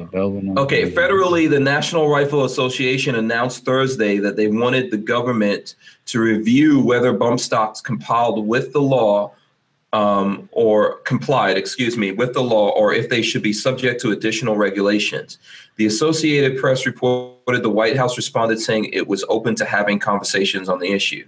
U.S. Rep. Mike Boast, Republican Murfreesboro, and the U.S. Rep. Rodney Davis, Republican Taylorville, sent a letter with other congressional members to the ATF urging a reevaluation of the legality of bump stocks. So like I've been saying here, Republicans are working against us, believe it or not. This article is already telling stories because it says fully automatic weapons have been illegal in the U.S. for 30 years. They're not illegal. Yeah. Fully automatic weapons are not illegal, by the way. Yeah. No, I understand. Of course, I mean, the media doesn't fully understand what they're talking about. It's the same old story. You know? Yeah, but what we're trying to get to here is the essence of the narrative that these guys are having. Oh, yeah. Well, so everything that, I mean, I'm not saying that everything that these guys are saying is fact, but these are reporters. This is like the print media and what these guys are putting out there. And this is going to be the general consensus when you go through all these things. You could take this story and go back 15 years to the last time something happened, and the story will be exactly the same. Yeah. So, you know, so here we go. So they wanted the government to review whether bump stocks comply with the law or if they should be subject to additional regulations. No, that's not where I was. Okay. So these congressmen urged the ATF to do a reevaluation of the legality of bump stocks. Some of the most senior Republicans in Congress also say they are open to banning bump stocks. All right, so you see what they're doing? These guys, they don't want to ban it, but they're trying to push it back on the ATF. Yeah. So because once it comes time for election time, X amount of people aren't going to vote for these people if they do this stuff. Yeah. They don't want to be there. They don't know this. They think they have political cover. That's what I'm trying to say. That's why I urge people to like get the word out there, like respond to these people. Well, if these are your congressmen, send them letters, you know, send them emails. If you call them up, let them know that you're mad. You know, and when you see things like this, where we're having this discussion, that's why we're asking to obviously we want to get more views. We want more people to hear what we have to say, but we're out here trying to help you guys, you know, maintain the rights that you have, maybe get back some of the ones that you lost. And the only way to do this is to keep up the pressure, right, you know, on these guys. And that's why we're doing what we're doing. That's why I encourage you guys to You can share stuff like this. You can share the message. You can also get in touch with these guys on their social media. You know, talk to them on their social media. Send them emails. Send them letters. If they're in your town, talk to them. When you see them, tell them, no, we will vote over this. Share the Facebook stuff. Share this post on your Facebook page. Yeah. Even if it's just your personal page, just share it so that people.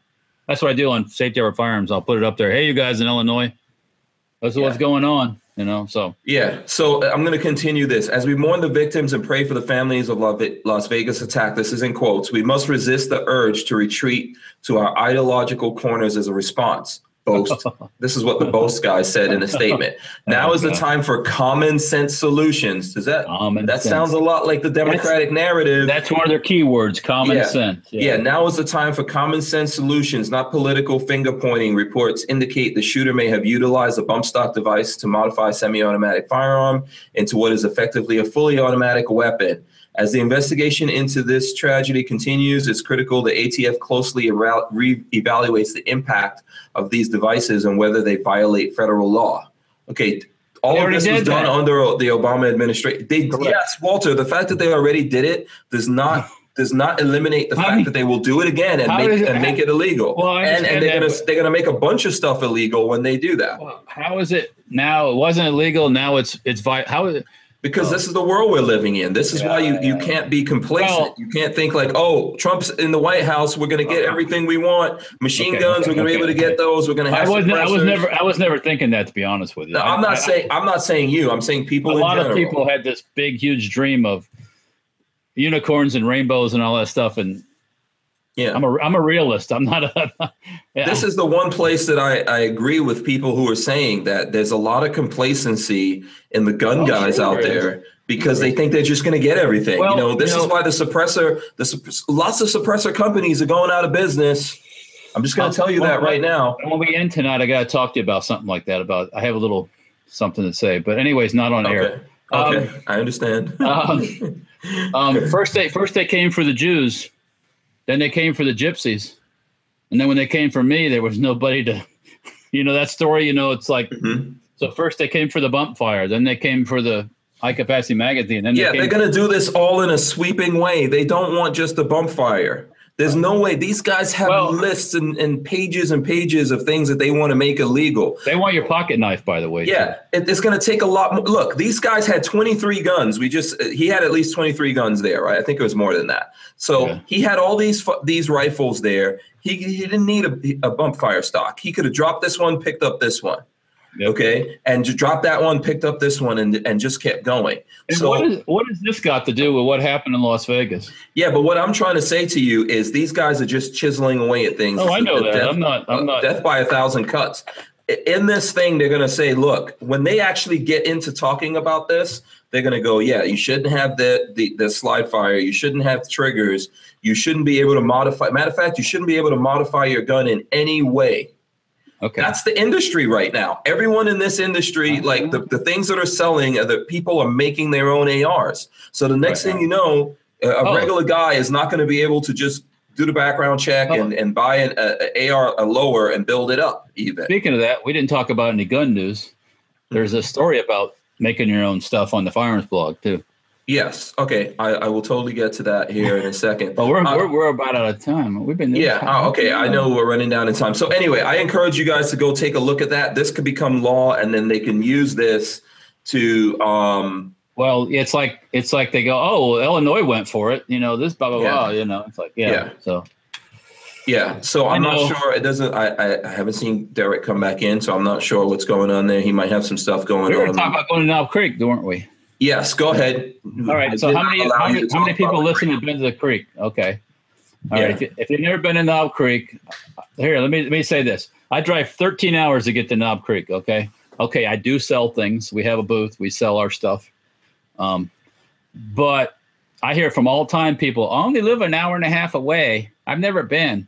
It's like, what the fuck are you doing? Get in your car one time, put a couple shekels in the gas tank, put a little gas in it, drive over, check out the show. It's a big ass gun show too. What does it cost to get into the show?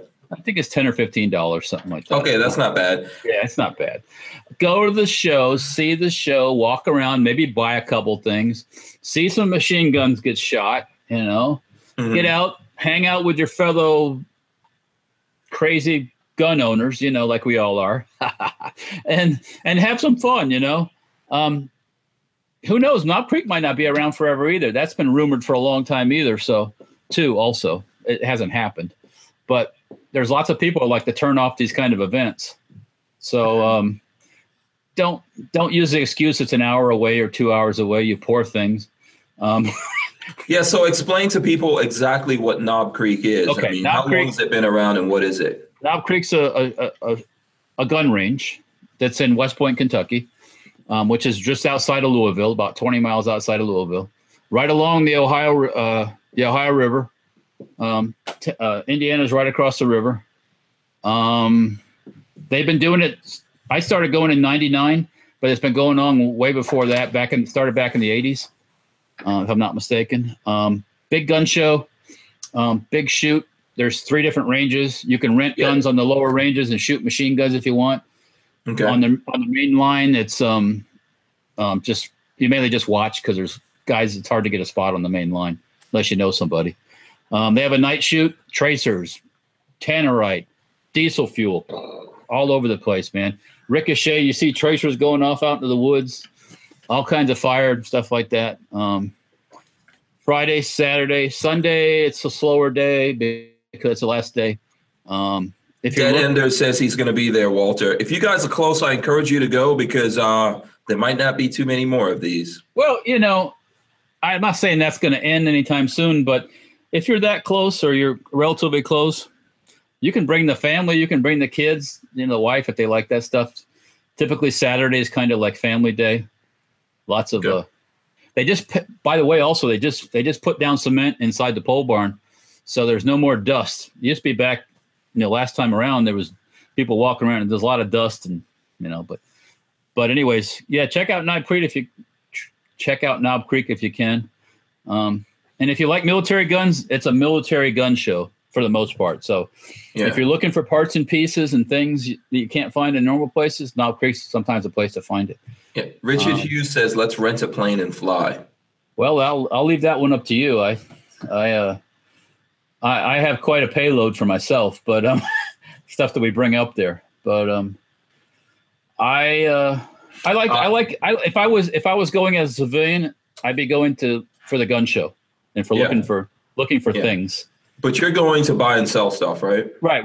Mostly sell stuff. Yeah. Dead Ender says the jungle walk is great. What's the jungle walk? It's a shooting course where you compete, you know, and shoot at targets and do the walk the course. I've never done it before, but I heard it's a lot of fun. Yeah. So now I don't know. Go ahead. I'm sorry. Like I said, though, you can rent machine guns also in the lower ranges, and if you've never shot a machine gun, it could be your chance. So so I know there's some contention here as whether or not this HB 4107 is in effect right now. I don't know that it's in effect at this moment. No, I don't think so. The only it could be very soon though. I don't know. California is the only place that I know where 50 cal is illegal. So the 50 caliber cartridges is legal. The cartridges. Everywhere else, not so much. Yeah, Chris B says he's closer to Knob Creek than you are, so he should go. You should definitely go. Anyone that goes there, I encourage you to go find the Safety Harbor booth, hang out with Walter, post up pictures, tag me on social media. C18 in the pole barn. C18 I mean, get together with a couple friends, you know, ride over with a couple buddies, you know, I mean. Share the cost of the gas, and if that's an issue, I mean, I know everybody's not Donald Trump with money, so I mean, you know. Right. So now, what are you hoping to get out of Knob Creek this year? What do you make some money, of course. Right. Sell some stuff. What kind of stuff are you selling over there? I'll have uppers. I'll have all the Sten part stuff that we sell. Plus, I usually bring up miscellaneous stuff I have around the shop. Yeah. Even some blem stuff and stuff like that. Sell it cheaper. Yeah. Tango Hunter says here, I thought Knob Creek was just the name of a porno. It's the name of a whiskey too, by the way. Yeah, Knob Creek whiskey. Yeah. It is. And then he says pole barn, laugh out loud. Oh, pole barn. Yeah. Well, no, it's good. Everybody's cool too. You know, everybody makes fun of people with guns, like, oh, they're, you know, they're violent, blah, blah, blah, blah, blah. I've never seen any of that there. Nine times out, you know, every once in a while you get some grumpy guy come walking through, but for the most part, everybody gets along. Everybody is, you know, on the same kind of mindset, you know. And yeah. If you're looking to shop, if you're looking for the deal, you want to show up on Friday, because that's when the serious buyers are there on Friday. So okay, so what kind of stuff are you looking? Obviously, you're looking to sell stuff. What kind of things are you looking to acquire? I'm always looking for oddball gun parts and stuff. I mean, I don't have anything in particular. Used to be back in the old days, I'd always end up buying some parts kits and stuff like that. But I go over and I'm looking for ammo. I'm looking for more magazines. You can never have enough magazines. Just oddball absolutely, stuff. I totally agree with that. Yeah, it just I would buy. Do you think you're going to see slide fire stocks there? There'll probably be a couple there for sale, I'm sure. I mean, yeah, that's the place to find a new home for it if you want. Yeah. We'll see some different kinds of triggers there, and I caution everyone: don't think that you can buy these things, but don't think that you buy something and they're going to grandfather it. Democrats have caught up to that; they're not into grandfathering shit anymore. Yeah, I mean, I personally don't get caught up in the crazy buying stuff, because I've learned from this happening over and over and over that usually always calms down. Yeah. And things go kind of back to normal, especially with magazines and stuff like that. So yeah, I'm not going to tell you not to buy, but if you just, just buyer beware. I hate to see people that paid $2,000 for an AR-15 and it's only worth $400. So. Yeah, I mean, we're not 100% there. It's not panic time. I'm not trying to make people panic. Our phone has probably, if it was crazy, our phone would be ringing off the hook, and it hasn't been running off the hook. So, like anything else, when it comes to guns, I recommend that people buy low and sell high. Be smart. But there's not a big run on the market right now in guns. But there is a bump. I mean, I was talking to some people. There is a bump.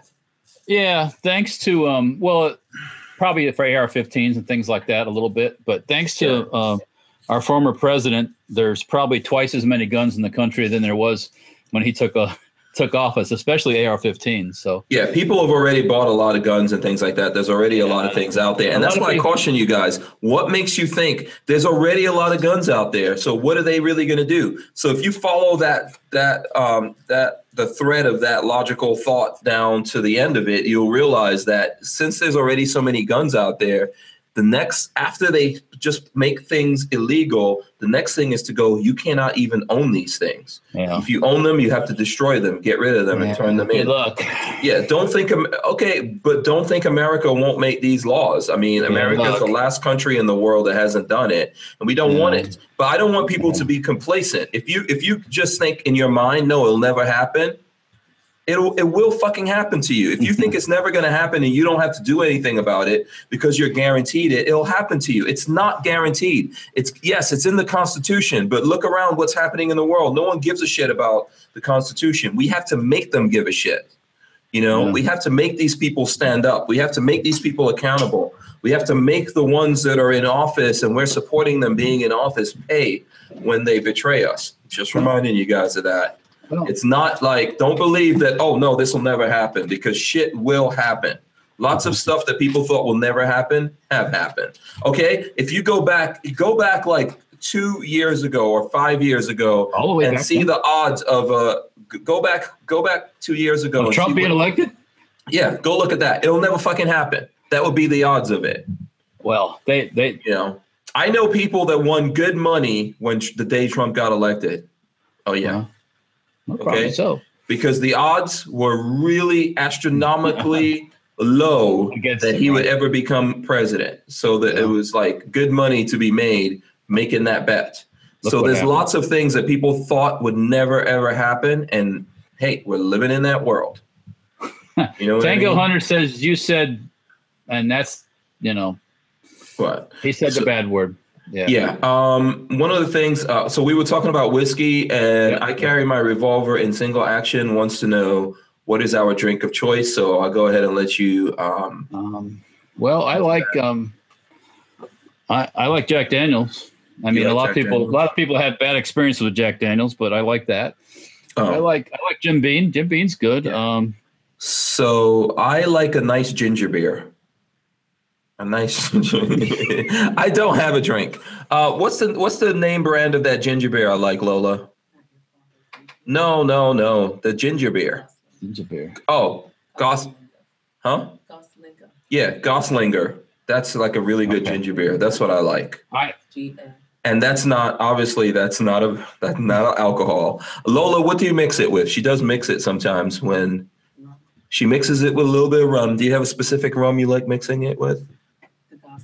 Oh, the Goslinger's rum. That's what she likes mixing. Oh, wow. Okay. So there you go. That's mostly on Lola. Every now and then she tries to get me drunk so she could take advantage of me. Oh, yeah. You know, and not in the way that you think, because when I drink alcohol, like you see all this craziness. I don't drink coffee. Yeah, I don't drink coffee. I don't do any of that stuff. So when I drink alcohol, it knocks me out. So sometimes Lola gets tired of me and she's like, here you go. Here you go.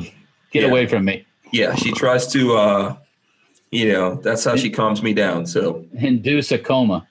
Yeah, absolutely. Okay, I don't think we're getting Derek Gray back. I want to remind everyone to subscribe to his channel. Yep, I did. That's 50% Tactical. I don't know why I didn't do it last time, but I don't know. Yeah, okay. There's a link in the description here, so you guys could do that. We're going to wrap it up. We've been going longer than we've been going for a while now, so I think did you get all your stuff out of your system? Me? Yeah. Did you get it all out of your system? Enough. Okay. I mean, because this is going to wind up in the final 15 minutes at some point. Oh, so be careful what you talk about. I didn't talk about my trip out to the IV 88 range, took Lola with me. We had a great time. Everyone, of course, was thinking about the stuff the NRA did. Yep. There was a PR rep from the NRA there. We didn't beat him up, but he got an airful. I bet he did. Yeah, he got an airful, but we're gun guys. We don't go out there. True gun guys aren't out there trying to hurt people, so nothing happened to him. No. But was Hickok out there?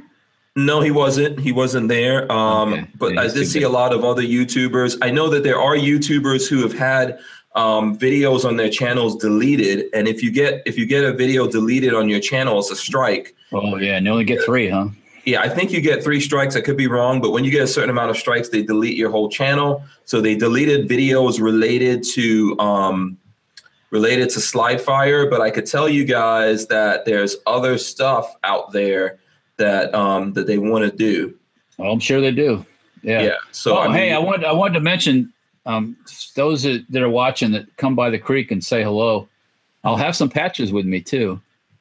Okay, nice. So, say hi and, you might get something. You will get something. You might. So which patches are you taking with you? I'll have the Trump rooster and I'll bring some Keg 12 ones too. So, yeah. Okay. Plus I got a new patch coming on Friday actually. Okay. Which is, has to do with the First Lady and it's completely clean, nothing bad. Okay, but you're not gonna have that until you. No, I won't have those with me because they're showing up Friday. Okay, yeah, we will when Walter gets back. You're getting back. You'll be back on Monday. I'll be back in the shop Monday afternoon. So, but don't call trying to find me on Monday afternoon. All right. Yeah. Good luck with that. Well, I mean, I'll be there, but I'm not usually like. He's not in the mood. So let me just quickly tell you guys this because I was mentioning this, and I know for a fact it happened to a lot of YouTubers out there. Military Arms Channel had some videos deleted, so did 22 Plinkster and some other guys. This is a headline. You can search it. YouTube bans gun modding tutorials after Las Vegas shooting. Following the deadly massacre in Las Vegas last week, YouTube has begun banning videos that depict tutorials on gun modification, according to a YouTube spokesperson. This was an expansion of an existing policy in the wake of the Las Vegas shooting to prohibit videos that demonstrate how to convert firearms to make them fire more quickly. The spokesperson said the company has long had a policy against harmful and dangerous content that includes videos that are trying to sell or promote firearms as well as conversion devices and a device called a bump stock. So just think about that. That's what we're up against in YouTube, So after it goes on, but after the shooting, YouTube said it took a closer look at the videos in question that teach how to adapt semi-automatics and expanded its policy to cover such content. But it It has been quick to take the offending clips down. So, I mean, this is going to go on. And this is the thing that we're telling you guys why, you know, we need your support on things like Patreon. Yeah. And I'll be honest with you, Patreon's not going to really, it's probably not going to last forever for gun guys, because those guys are also anti-gun. They're based in San Francisco. So that just tells you a whole lot. Yeah. So, you know, there's a lot come in there. You know, there's things that, you know, we're trying to do stuff about this and see if we can find a way to, you know, to like serve ourselves, to be honest with you. Like, in other words, where we don't depend on others. Yeah. We don't depend on YouTube or Facebook or Instagram or Patreon or any of these places to do what we do. It's not an easy thing to get done. So nope. Not absolutely. All right. So I'm going to remind you guys again, make sure you subscribe to 50% Tactical. There is a link here. Just search 50% Tactical on Google or inside of YouTube.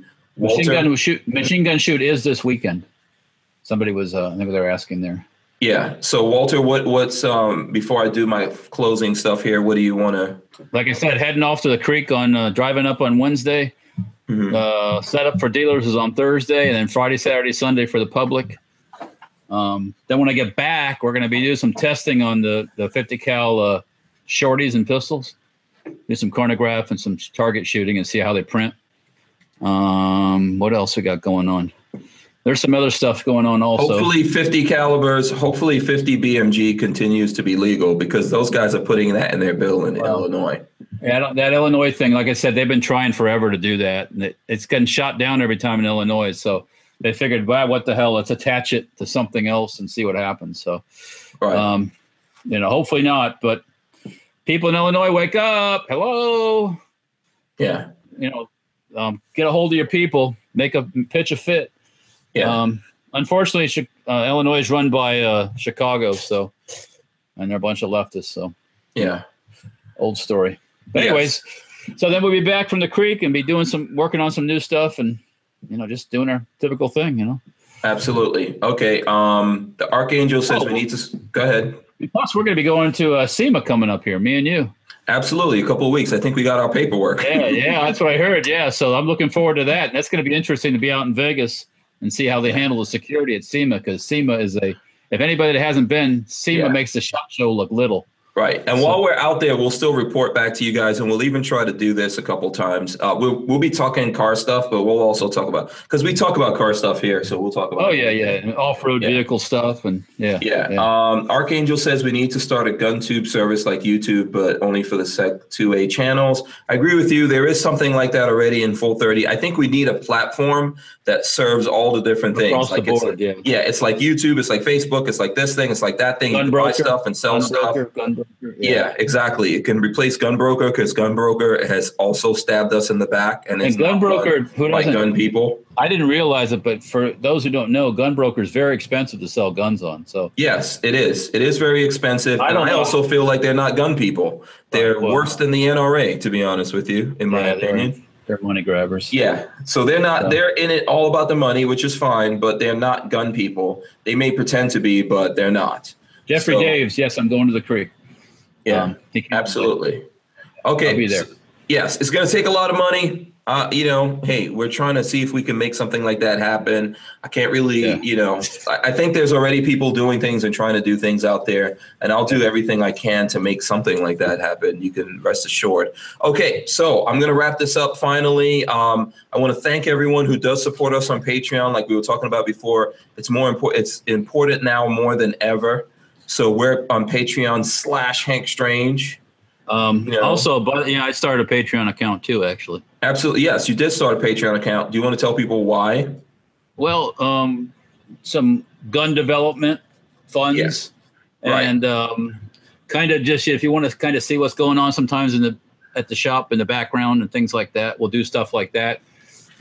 Who knows? Like when I'm at the creek, you know, things like that, you know. Right. So folks might not may not realize this. I mean, we're always trying to get Walter to develop gun ideas and stuff like that we have. The problem is, obviously, you know, this is a small family business, and they've got to make the stuff that's selling. Right. So sometimes you gotta make money over making fun.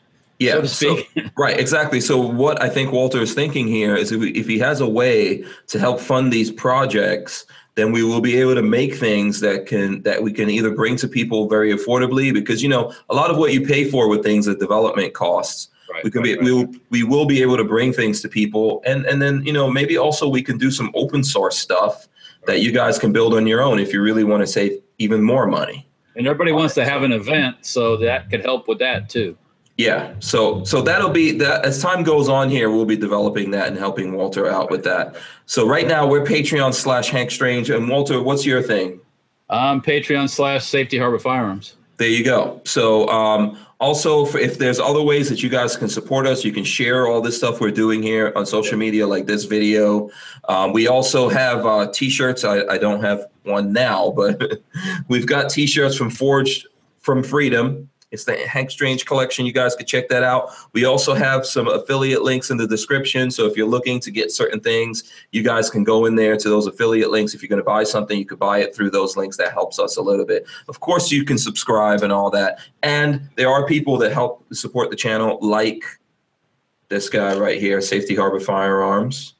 You know, they help keep the channel going. You know, it takes this right here. This little guy here was $2,000, by the way.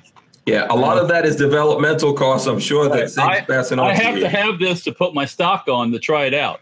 Yeah. You're saying, oh, poor Walter, but yeah. No, I understand. Yeah, it's a lot of money to make a stock that you're not 100% sure that everyone out there is going to buy it. Or you make a stock and you think it fits, and then you go to put one on a gun for real, and it goes, uh-oh, it don't work. So that's not what you want to find out. It is developmental costs, absolutely. I also want to thank Andrews Custom Leather, Rand CLP, and of course, Big Daddy Guns. Big Daddy. Right here, Big Daddy Guns. I want to thank those guys for supporting the channel. And I want to thank everyone that's in the chat hanging out with us, all the good questions. I know we didn't get to everything. We'll be back tomorrow to do some stuff. Are you coming on tomorrow? I don't even know. I can do that before. It can be the final before I take off for the one. Yeah. Do we know what's going on tomorrow, Lola Strange? Nope. Huh? Oh, we've got the guy from Identilock. He's coming on tomorrow. So, yeah, Walter, that'll be cool to come back on. I think that's it. Walter, any final words? Big Daddy Guns. Big Daddy. Big Daddy. Okay, we're out of here, guys. Thank you. Peace. See you later.